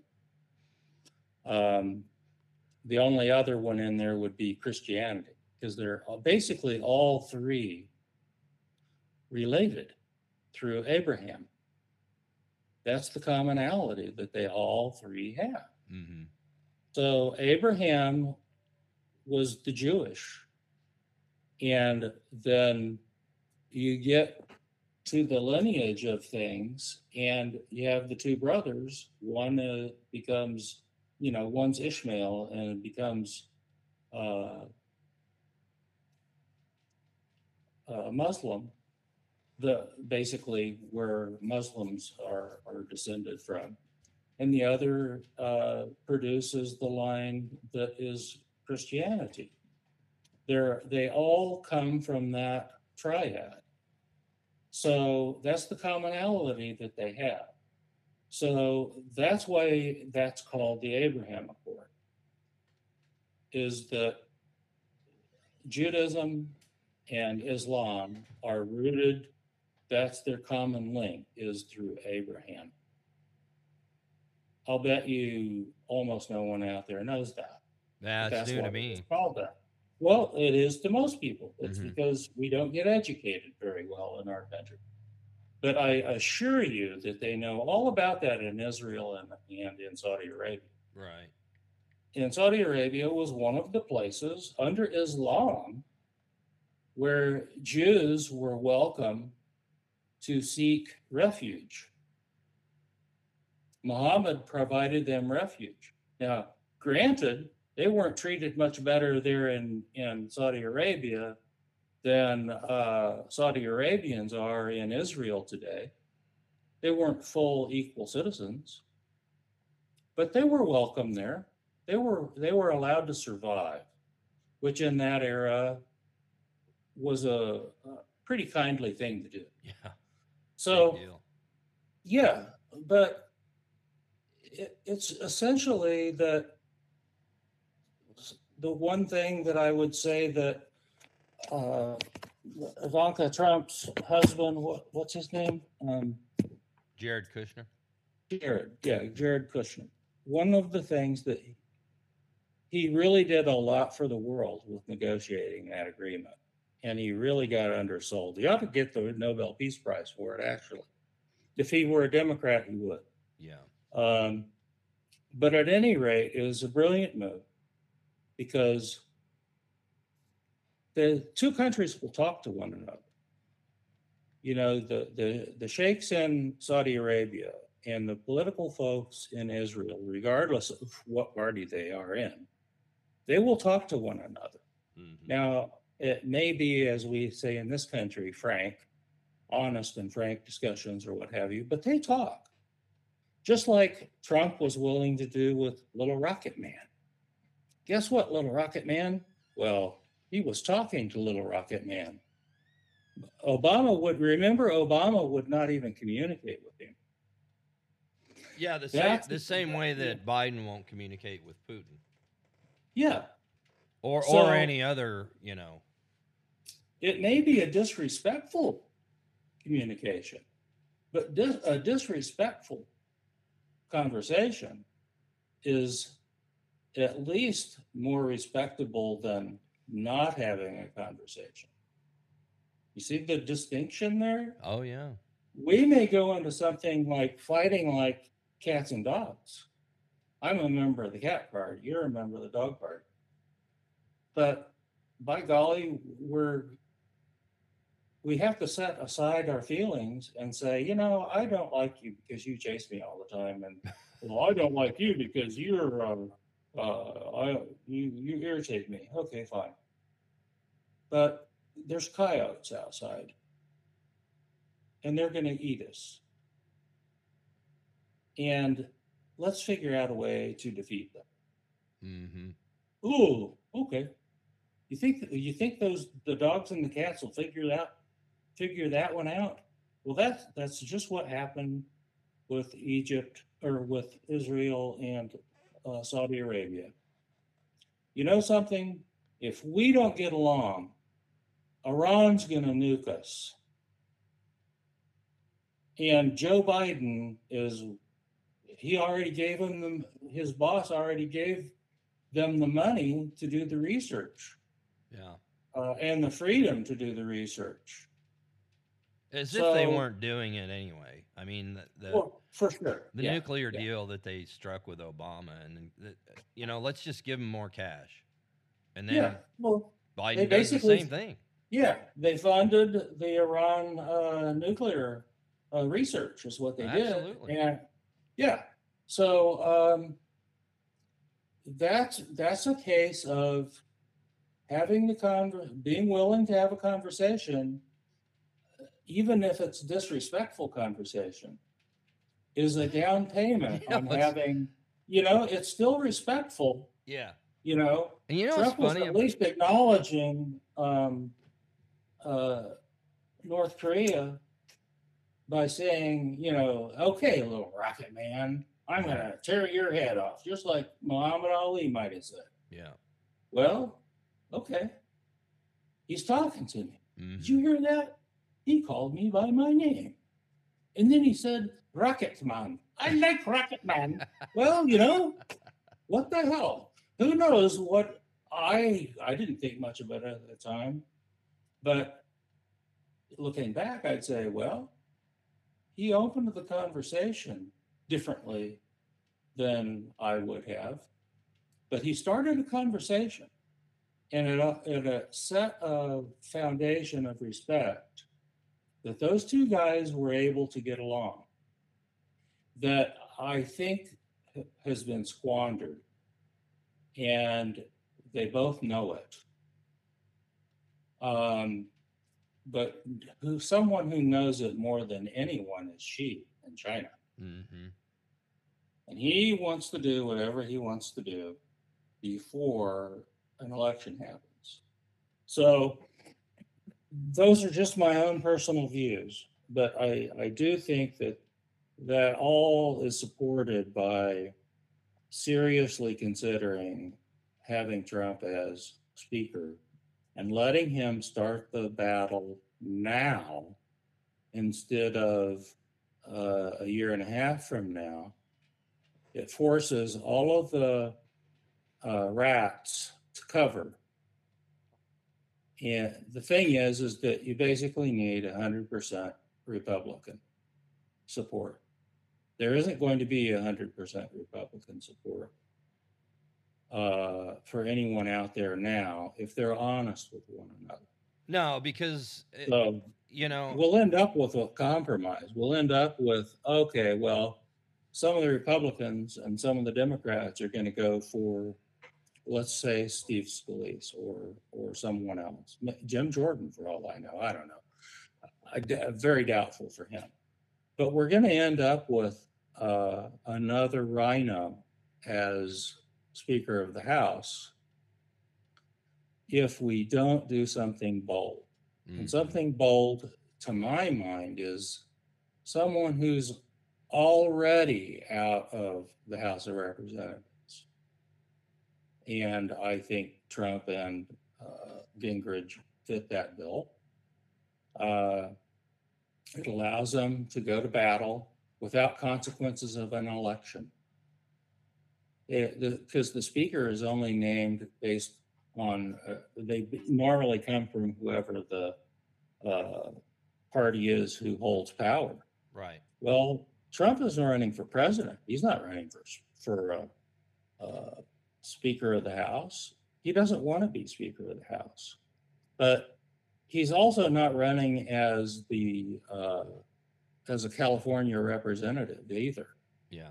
So it allows, uh, McCarthy to go can start campaigning for his seat now Mm-hmm. to save whatever little face he's got. There's been some. There's been some speculation that he's gonna quit. I wouldn't doubt it. I would if I were him because he basically got slapped down. He's the first one to say something's personal is the one who's making something personal, right? You know, I again, I, I, you know, I wasn't for him, and I think you remember me saying that uh, for Speaker of the House to begin with. Um, and I'm not sad that he's no longer Speaker of the House, but I, I feel for the guy. I mean, you know, it's kind of an embarrassment, Mhm. uh, you know. But if you're if you're gonna make promises, you know, keep the promises you make Right. because because someone like Matt Gaetz is going to come along, and they've been piling on Matt Gaetz, and and I've always liked Matt Gaetz. Um, is he? Uh, does he showboat? Yeah. You know, is he bombastic? He's like Trump in a lot of ways, Mhm. and and he doesn't back down. And um, He's also much smarter than even I gave him credit for. Man, I'll tell you what, I, I don't know if you've ever listened to uh, any of the clips that you can find online or, you know, whatever. But yeah, uh, they think he's going to run for uh, uh, governor of Florida. Yeah, he's not interested though. And Yeah, I agree with him. I, let let Ron DeSantis be governor. He's a great governor. But but Ron DeSantis wasn't interested in running for president this cycle, and and get look what happened. Well, that's because the Republican establishment did that to him. I mean, Yeah, and I called it by the way. I just want to. I know. I I called it. know. Yeah. Well, As a matter of fact, Nikki Haley uh, has surged in New Hampshire over DeSantis mhm. at 19%, which is still Yeah. 40% lower than where Trump's at. So, so, Isn't that, so if you think about it, you know, Trump's not going to the any of the debates. They just canceled the the the the one that was supposed to happen after the Fox business. They canceled it. Oh, The RNC is uh, getting requests to cancel the rest of the debates. There's really no reason to have them. None of these people are close.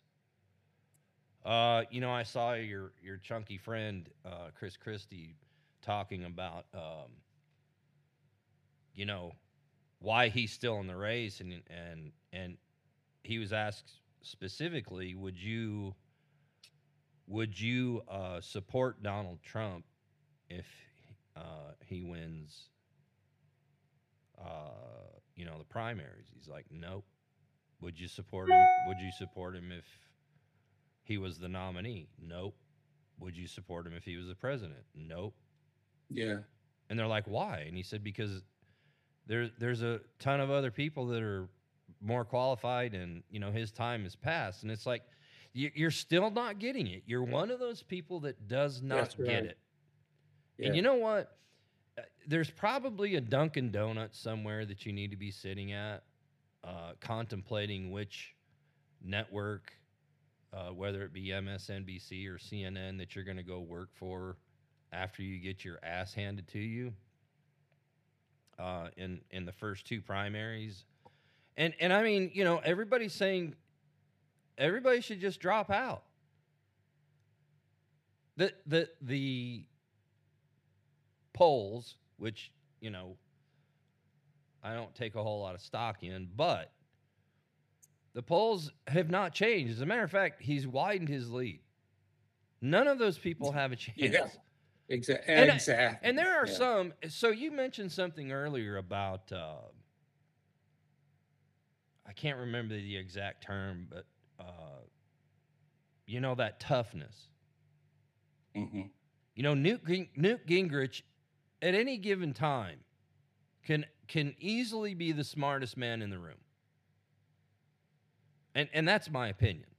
I think he's very smart. I think that I don't think he's a rhino. I think he's a, a pretty staunch conservative. But he has no he has no fire in his belly. I think that was uh, you know, I liked um, uh, Dr. Ben Carson, Mhm. smart as a whip, didn't have didn't have the personality, the charisma, and the fire in his belly. Yeah. Ron DeSantis is the same way. Now, I believe he's a rhino, but he doesn't have the same kind of fire that that Donald Trump has, and he's fake about it. As a matter of fact, he steals more stuff. He, he's like Joe Biden of the Republican Party, where he steals Trump's lines and his slogans and you know his his mannerisms, his hand gestures, all that stuff. He he he's a he's a Trump imitator. Who who is not going to govern like Trump would govern. Well, that's he's not authentic. No. Yeah. And, and some of those people that, that have ran for president, uh, I'm not saying they wouldn't be qualified, but they don't have I mean, let's let's be honest. Barack Obama was a wuss. Oh yeah. You know, Joe Biden, I don't know. I don't. It, it would be a toss up of who's a bigger wuss. Well, they're You know- both beta males. Yeah, George, George Bush was a wuss. So we've gone through several presidents that because they have they have no intestinal fortitude whatsoever, our country has suffered the consequences of that. hmm and um, you know i but i keep going back to the the same old thing is what happens after trump if he wins Well, isn't that an interesting way to look at being Speaker of the House? Because that's where the next president's likely going to come. Not the next one, but the next uh, one after that, mm-hmm. and the next, I don't know, five after that, from what it, which he, whichever party are going to come from the House or, or Senate. Because this country has not wised up to the fact that governors make better presidents. yeah But who's to say one of those folks won't uh, leave Congress and become a governor? You know, so those relationships get set up, uh, and they get identified. And if someone's a phony, well, they're they're going to get known while Trump's speaker. And if someone's yeah i a- think that's a wonderful idea yeah, I- who I- knows how i mean i many thought it was a wonderful idea when when they were trying to elect a speaker you know when they won the house and and a lot of people threw trump's name out there and i was for that Mhm. But but your perspective has put a different light on the importance of Yeah. how that could be, you know, in his benefit. And and the Republican Yeah. Party for that matter. Circumstances are different now than when we talked about it. Yeah, for too. sure. hmm he wasn't indicted. He wasn't, he did, there wasn't all of this unconstitutional crap going on that there is now. So Well, I, I just put it out there as something for someone to think about whether they agree or not. It's a strategic way of thinking. And that is the only way things are going to change in this country is if there's a, as a strategic move or moves that up, you know, it's upheaval. And I think it's the strongest move that could be made to just go to war right now yeah, you put an end to all, not all, but an awful lot of bureaucratic crap that we all know is going to happen from people like the FBI. And what do you know? Uh, who, how many investigations of the FBI can be, can get opened up? Uh, there could be a competition of, of how much of the FBI gets looked at before they're allowed to receive any more funding. Mhm. Um, same thing with the Pentagon. Uh, who knows what would happen if the House of Representatives even started talking about becoming more relevant and having integrity and fighting for the American public. Which it was intended to do in the first place. Yeah, it, that's it's supposed to be the House that's tempestuous. hmm That there's a lot of fighting going on. The Senate is supposed to be more staid. Right. And they're all a bunch of wusses now. They just, there are 210, I think, Republicans in the House who did not vote to take McCarthy out. hmm Eight, eight people did. So are those 210 people honestly rhinos? Are they really Marxists?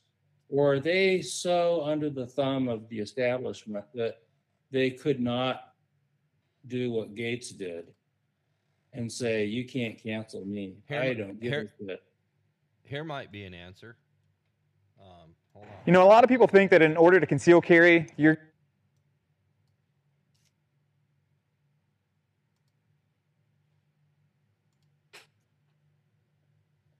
This is another Matt Gaetz clip. Oh, okay. And I think what what he says here is a really great point. It's very short. The gentleman from Florida.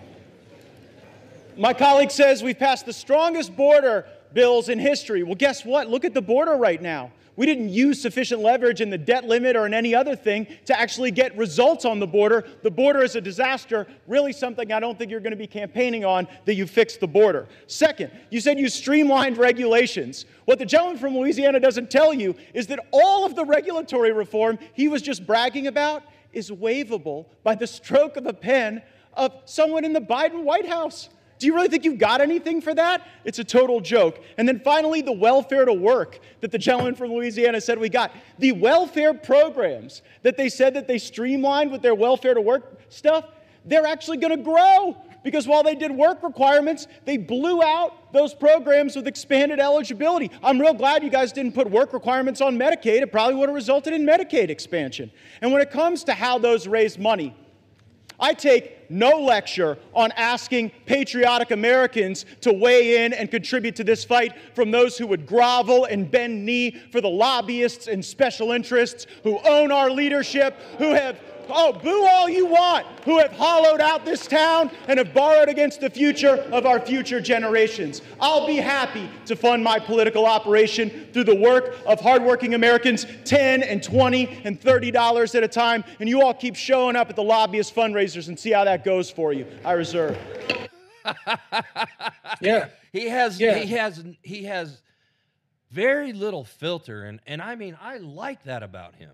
Yeah. It's just And it's like and the guy he's coming into his own in a way because he he was actually more toned down before. yeah, but you And know he's, what's he's now more emboldened, and I like that. but you know what's funny about that whole clip is they started booing him. His Oh, yeah. own party. And those are the people that you're talking about that Trump could could uh, shed the light on and say these Mhm. aren't really Republicans or or Yeah. conservatives. Well, the thing is, is that supposedly, you know, there's 210 of them who did not go with Gaetz. So it's eight against 210. Uh, Lauren Boebert, one of them. Yeah. Okay. Well, who would stay in the part of the 210 if there's a different speaker in town? You know, you can't run and hide like you can right now if Trump and or Gingrich are running the House of Representatives. No, but the hard part about that is that those people will morph into someone that they really aren't just to stay in their position. isn't that an interesting thing to learn? So, what you want is the people who will morph, let them morph and vote for what you want. Yeah. Uh, the people who you can still identify them. You know who the hell they are by their voting records. Uh, Someone like uh, Lauren Boebert, if she's got cover, and, and I think this stuff with this Buell Theater in in uh, Denver hurt her. Um, it made her vulnerable hmm that uh, would not have happened if that, that's a guy or if it's a or if it was a Democrat. Yeah, I didn't really. Uh, so what? Well, yeah, she got set up, and the bottom line is is that she has no margin to make an error at all. She stopped carrying her gun around. She stopped speaking out as much. She's in the fight of her life because the Democrats are afraid of her. Well, does she come out from undercover if Gingrich and Trump are in the leadership? I sure as hell think so. She's not going to be morphing because I know that she is not a RINO. Right. Well, It's and you could normal. you could make an argument that That's they- why I'm so disappointed, is because I yeah I understand. she's not a RINO. Yeah. She is not. And yet she made it look like she was. So, how many others there are not RINOs? If they if they've got someone who who does have their back, as much as I hate that saying, um, who's going to say, you know, something? If you're with us, then come forward hmm you know, the, the dirty dozen of, uh, we're looking for a dirty dozen here or whatever. Actually, they're looking for a dirty 210. But. You know, who has a little courage here? Or, you know, you have to identify those people because even the, the ones who will morph, they'll fight behind your back. They'll fight you behind your back. And he had enough of that in while he was in office. And he knows who a lot of those people are already. But the the thing is is that he he's not going to get in there without the support of all the Republicans. No one else is either.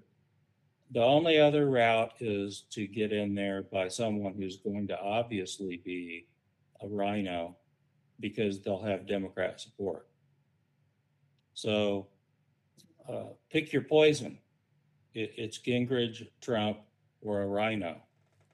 Because uh, even if, let's say, Lauren Boebert did decide, or, or Jim Jordan, okay, he's throwing his hat in the ring.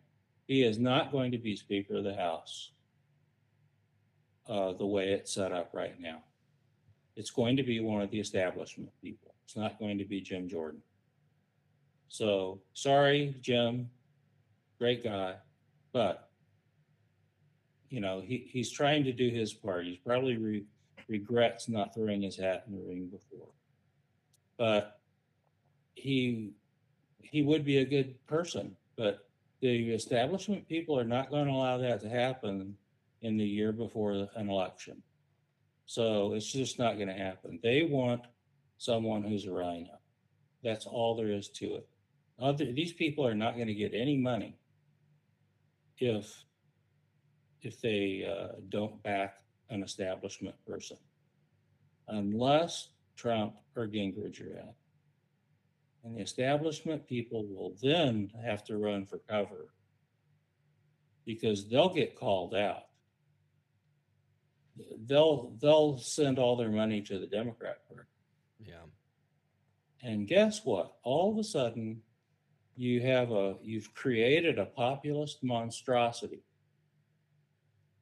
Because these people who are in Congress won't have any corporate money. They won't have any of the establishment money rolling in. They're going to have to make friends with the American people. And so will every Democrat who gets primaried. So the Democrats who are truly moderate, all two of them, um, they're going to have to consider becoming a Republican. Joe Manchin, Kyrsten Sinema. Um, Uh, So there's would- there's speculation that uh, Manchin's going to run for president as an independent. well, Still, I mean, you know, it's possible. Well, he won't win as he won't win as his seat back because if uh, Jim Justice decides to go ahead and run, and I think he has, then uh, Manchin's toast. He already knows that. hmm So I really wish Justice would have run last time. It- think how different the world would have looked then. Yeah. but uh and he was he's a former democrat so uh, the thing is there's not a lot of difference between the republicans and democrats in west virginia except for the robert byrds of the world you know the the ku klux klan people Yeah. so um west virginia is very practical you know uh fix the damn potholes asshole Yeah. Right. you know um so i i realize that i make them the butt of my jokes sometimes just like arkansas but it's a lot of time it's because i like them Right. so um but i'm i'm just saying and then i'll shut up because we have to shut up here but Yeah. that we need to shift the dynamics of the country and this is the first big opportunity that's come along to shift dynamics so i just think it needs to be seriously considered Well, he hasn't said no, and he possibly will be visiting the House of Representatives next week. Yeah We'll Well- we'll see. I think it's a great Yeah. idea. I I just do. I mean, well I thought it was I the first it- time, yeah and Uh, the, I, I forget Because who the, because if if the there's pro any, tem is, you know, the whoever who's the speaker pro tem. uh, I can't remember. I seen him. Uh, boy, was he mad at the end of the vote. He Yeah. slammed that gavel down. You know when they decided to oust uh, McCarthy, and I mean he was not happy. Well, yeah, I think they should have had another vote to oust him. Yeah, uh, that may be why they went. I, don't understand why he. The first thing he did was say, "Oh, well, we're going to uh, go home for a week." You know, I don't know. that about? yeah. I don't know why they couldn't have just immediately held a vote for you know at least nominations and stuff. I mean, Yeah, why do you have exactly. to wait a week? I mean, Well- they're, they're the same people that said if this happens, like I said earlier, military's not going to have their their paychecks, and uh, you know they always use that crap. Mhm. Senior citizens aren't going to get their you know Social Security and all this stuff. They always say it's oh, Matt Gaetz and I. Mhm. It's always chaos, but it's made up chaos in certain instances. Yeah, the chaos that he and I speak of is exactly the same. But they're making up they're making up things to to put fear into the the hearts of Americans that oh my gosh, the House of Representatives is going to have to shut down and you know maybe the the Pentagon doesn't get funded or whatever. Eh, who cares? Mhm. I mean, you're talking about a mix up, you know, and changing the dynamics of how the, the House of Representative works. Well, maybe this is the right way to do it Yeah, because it certainly it certainly isn't working for what they've been doing for the last 50, 60, 70 years. Yeah. So, uh, And I, I mean, I I, don't think, that uh, how does someone who is in the establishment of the house now do the sort of makeover, the kind of renovation that needs to get done? They can't. They're too invested in the system that's in place to create a new system. So that's how innovation happens is that someone who's not invested in it other than wanting to put together the very best thing they can, and then they're done with the renovation. You know, they're fixing and flipping the House Representative. Well, it's someone from outside of the House. You bring him in, you say, okay, we're going to give you a job for a year, and then we want you gone.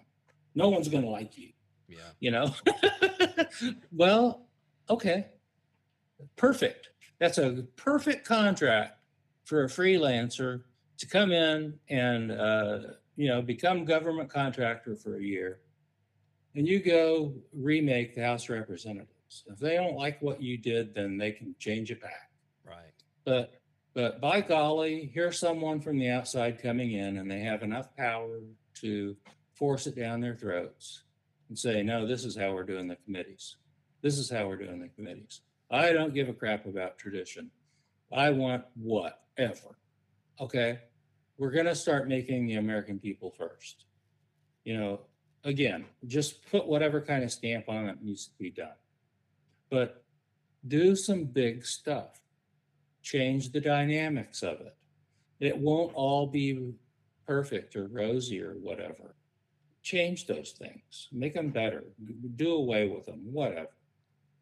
Sometimes, as much as we don't like them, uh, tradition uh, works, Mhm. and that's why it's that way. And any, despite it, what anyone likes about it or dislikes, it works better than anything else does. That's how it that's how it developed. Okay, we'll go back to that. So just force some change in there. Make these people change how they're doing business. Maybe you have a eth- different ethics thing. Maybe you force all of the dark money that's out there out into the, the light of day. I don't know. Um, there are a lot of really creative things that could happen, and that's where Newt Gingrich is good because he sits around and thinks about this stuff. Trump, he walks into the room and he starts saying, I like this color better. I like that color better. What about that carpet over there? Well, Gingrich is way past all of that. You know, Yeah. he's I, got- you know, I like. no, I think the two of them, if they if they got along, I'm not saying they will. I don't, I honestly have no knowledge of that I think at all. I think uh, originally Newt Gingrich was a Trump supporter, and he he may still be. Um, but uh, going back to what you said, I mean, he could literally cause a lot of chaos. hmm Uh, you were talking about defunding the uh, FBI. I mean, who's got the guts to go in there and say, okay, Department of Education, you're shut down. Bye. Hmm Environmental Protection Agency. See you later. I mean, there's there's a, Yeah. a hundred other. You do it all through the budget process. Yeah. Say, okay, Yeah, we're balancing the budget. This is There's a what we got hundred to other do. things that you could come up with. Um, hmm Those are two good ones. That if I was in in charge, a lot of people are our four listeners are like, "Oh God, help us." Um, they the, the the the Department of Education and the EPA would be done in a heartbeat. And then let's talk about you know let's let's get into the conversation about the Fed and uh, the IRS and you know some other things. Yeah. Uh, and he he would be the one that has the the guts to do that. I don't think Yeah. there's a single conservative or Republican currently, as much as Jim Jordan's a tough guy and James Comer's a tough guy and you know these Tim Burchett from Tennessee, you know these these people that convey themselves as being rugged and tough, they would have the the cojones to do any of those things. But Donald Trump would. They're also limited by their capacity. And I mean by their capacity is that they're not accustomed to handling multiple things at once. Mm-hmm. For example, uh, Jordan can't see himself being speaker and running a committee. Well, do it. So what? No, if no one does it now, do it. If that's what you want to do.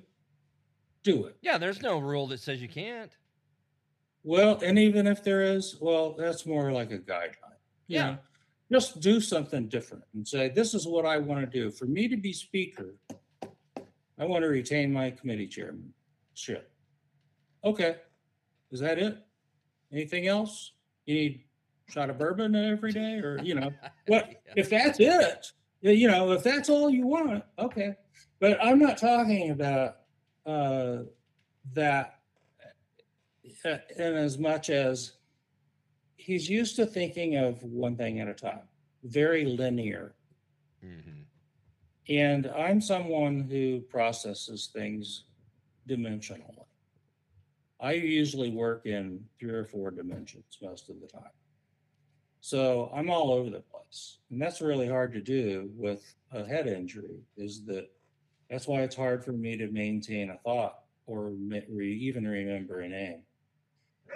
But it makes me very creative. It makes me an on the run sort of strategic thinker, a baseball pitcher, someone like Trump.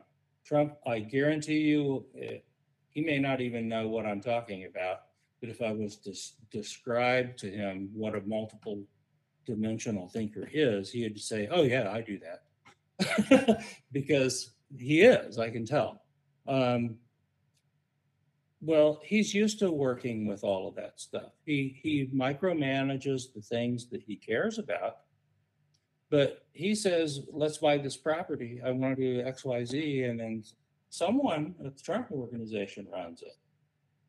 He doesn't do that. He doesn't have time to. Yeah. Well, if you're Speaker of the House, if you're President, even, um, you, you've got a thousand balls in the air all the time. You can't be micromanaging things. That's how Tony Fauci got away with all the shit he did. Is that if, if Trump would have been all over his ass with that fraud, nothing else would have happened. And, and maybe that wouldn't have been bad. I don't know. But Trump's used to delegating, is, is all I'm trying to say. He's he's used to coming up with a lot of ideas. Some work, some don't. That's he's had a career like that. Right. Uh, Gingrich, eh, not so much, but more so than anyone else in the House. Probably He was an effective speaker though when he was. He was, yeah. Even he had struggles with capacity, hmm and even he had issues with being able to support people for reelection. Well, and they Um, all they all claim that they can walk and chew gum at the same time, and I'm like, yeah, I prove it Yeah, because I've not seen Yeah. that yet. You're gonna look more like Joe Biden, who can't come to a, a stop on a bicycle without falling over. hmm It Yeah, reminds exactly. me of the guy from uh, was it Laugh-In or yeah. It's Arte Johnson. Arte Johnson? Yeah, fall over on a little tricycle. Yeah, exactly. well, it's just what got me Oh, thinking was gosh. that's how I used to work. I'd come in as a contract. Uh, either in my own, either in my real estate company or in my other business, as I would come in as a uh, under contract to do something. And uh, the parameters are all set up. This is what we do, and we we want this result. Okay. Then that's it was up to me on figuring out how to do that. hmm And I just got to looking at this speakership that in that perspective. And all of a sudden it just got really clear to me that uh, what we're talking about right now is that you have to bring in a contractor, a, a hired gun to come in and rattle the cages, not to make it perfect, but to uh, literally shift how they operate. Yeah. So it was the best I could come up with. I don't, maybe there's better or whatever, but I'm like, and now that I'm on that road, I have a hard time looking at, looking at someone from the House of Representatives as being speaker. I just don't see that that is a better way than what I've come up with. Well, other than other than uh, Jim Jordan and Scalise, there's three or four other people I've never heard of them. Uh, nor do I. I look at them and listen to what they say and go, "Yeah, he would make a good speaker." Uh, I think I think that their their bench for that position is is very limited Mhm. and is anything going to get done um, with whoever they choose because let's just be honest i mean there's not a whole lot of people uh, in the house on the republican side that really makes sense for that position. I mean other Well, than jim look- jordan. And i don't How many in the, how many in the House on the Democrat side? well i, I if you if you ask Couldn't you say, uh, couldn't you say the same thing? Yeah, but if you ask a Democrat, every single one of them would be qualified. Well, yeah. but if you're of course. asking me, uh, no, uh, nobody that I, uh, you know, mainstream politician on the Democrat side. Yeah, what's I the honest, the honest analysis? If the House of Representatives were a business and you were hired to go in there and make it work, is there anyone in the Democrat or Republican cau- caucuses that you No. would look at No. and say, this guy can come in No. and make the change? Yeah. No, exactly. I, I would throw their application and resume in the garbage. Yeah, that's why I am convinced that someone from the outside is the answer. Well, it's going to be interesting. You know, it's it's interesting because we live in interesting times right now, and uh, we'll see how it plays out. I'm all for Donald Trump to be the the next Speaker of the House, to be honest. So we'll end on uh, two things. here. Um, I don't know if you heard about this, and this is kind of way off of the, the subject we were on. But it, it, it does show how inept our government is at this moment. So the Pentagon is um, asking Congress for more funding because it's running low on money to replace the equipment and weapons sent to the Ukraine. Mm-hmm. So the reason I wanted to to uh, say that was because you had mentioned um, something. I can't remember what it was. Um, but they're saying that this is uh, this is very bad for our military readiness. Yeah, fuck them. And there are three countries, uh, four countries out there that uh, love to hear this kind of information China, Russia, North Korea, Iran, who have all been playing buddy buddy with each other. Yep. Um, so they're asking Congress for uh, a $26 billion to replenish U.S. stocks because the the money that Congress allocated for that, uh, there's only 1.6 billion dollars left. Out Here- of a hundred billion dollars. Yeah, here here's the crazy part. So we are sending our ammunition and Stinger missiles and you know drones and, and whatever else they're giving them, plus money. Um, only to be in a position that we don't have the weapons we need to defend ourselves Sure.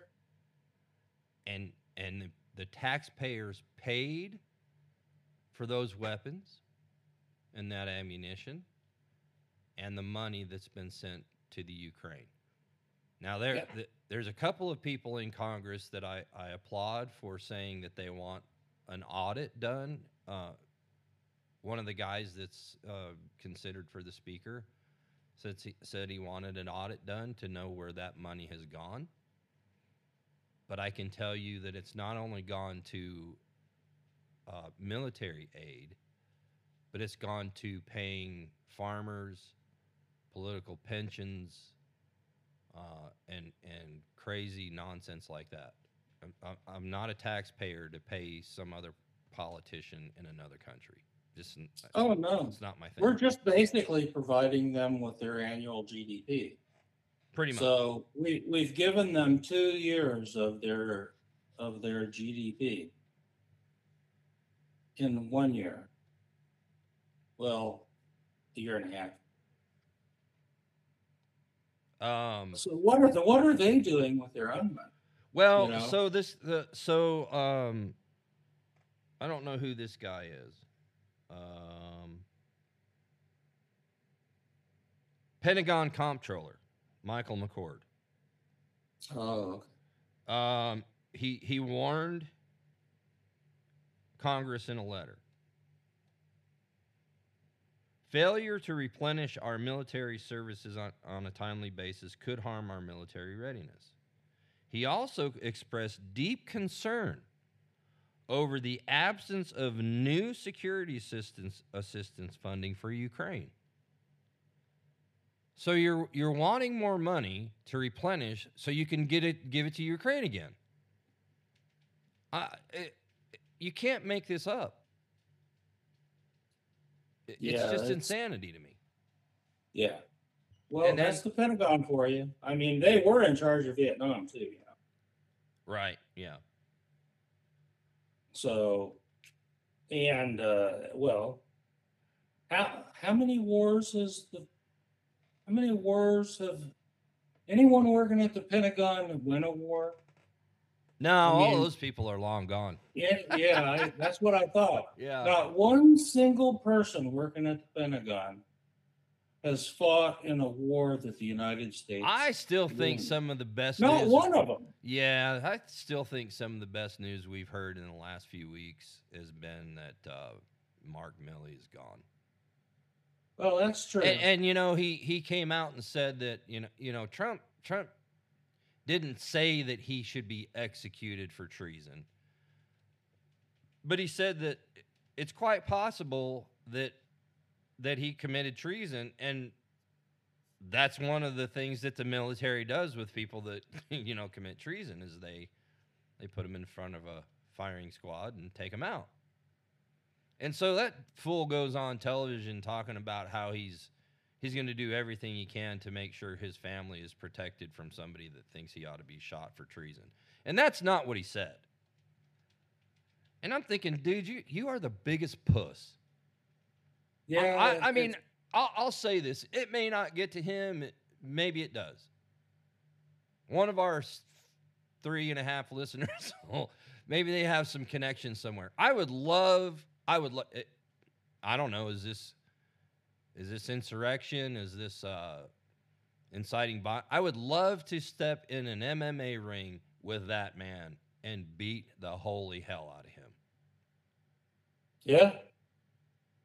There you have it. Well, he, well, I, I will say this: he's much more mobile than Chris Christie. Not very much more. No, as my uh, stepfather used to say when he was alive, Ron, you're damning with faint praise. That's funny. All right, and then we'll the- we'll, we'll, we'll end with a little comedy skit here. Right, you ready? yeah. All right, here we go. I often think about our friendship of 40 years. The hammer and tong debates we'd have in the Senate. We'd argue, we're like two brothers. We'd argue like hell. I mean, really go at one another. Then we'd go to lunch together. No, not a joke. Or John ride home with me. I mean, that we, we travel the world together.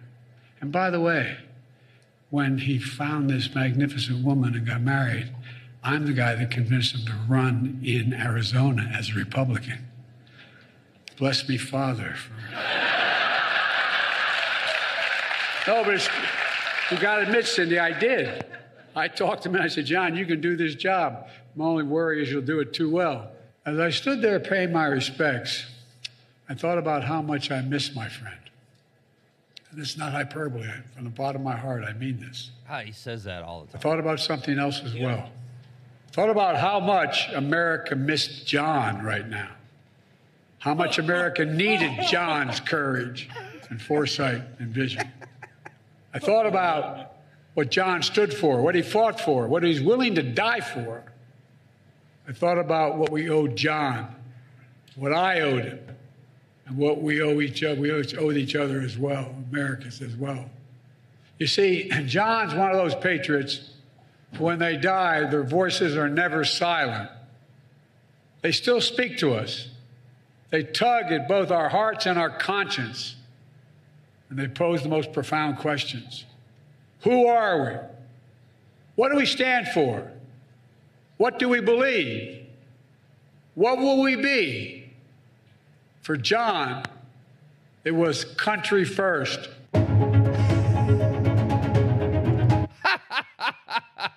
What a moron.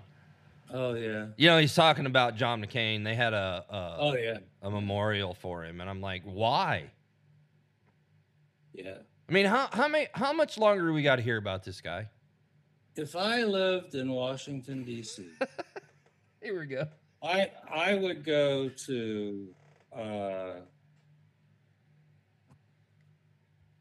I don't know if I want to say the name of it to the cemetery every single day to John McCain's grave so I could piss on it. Yeah, I mean, That shithead.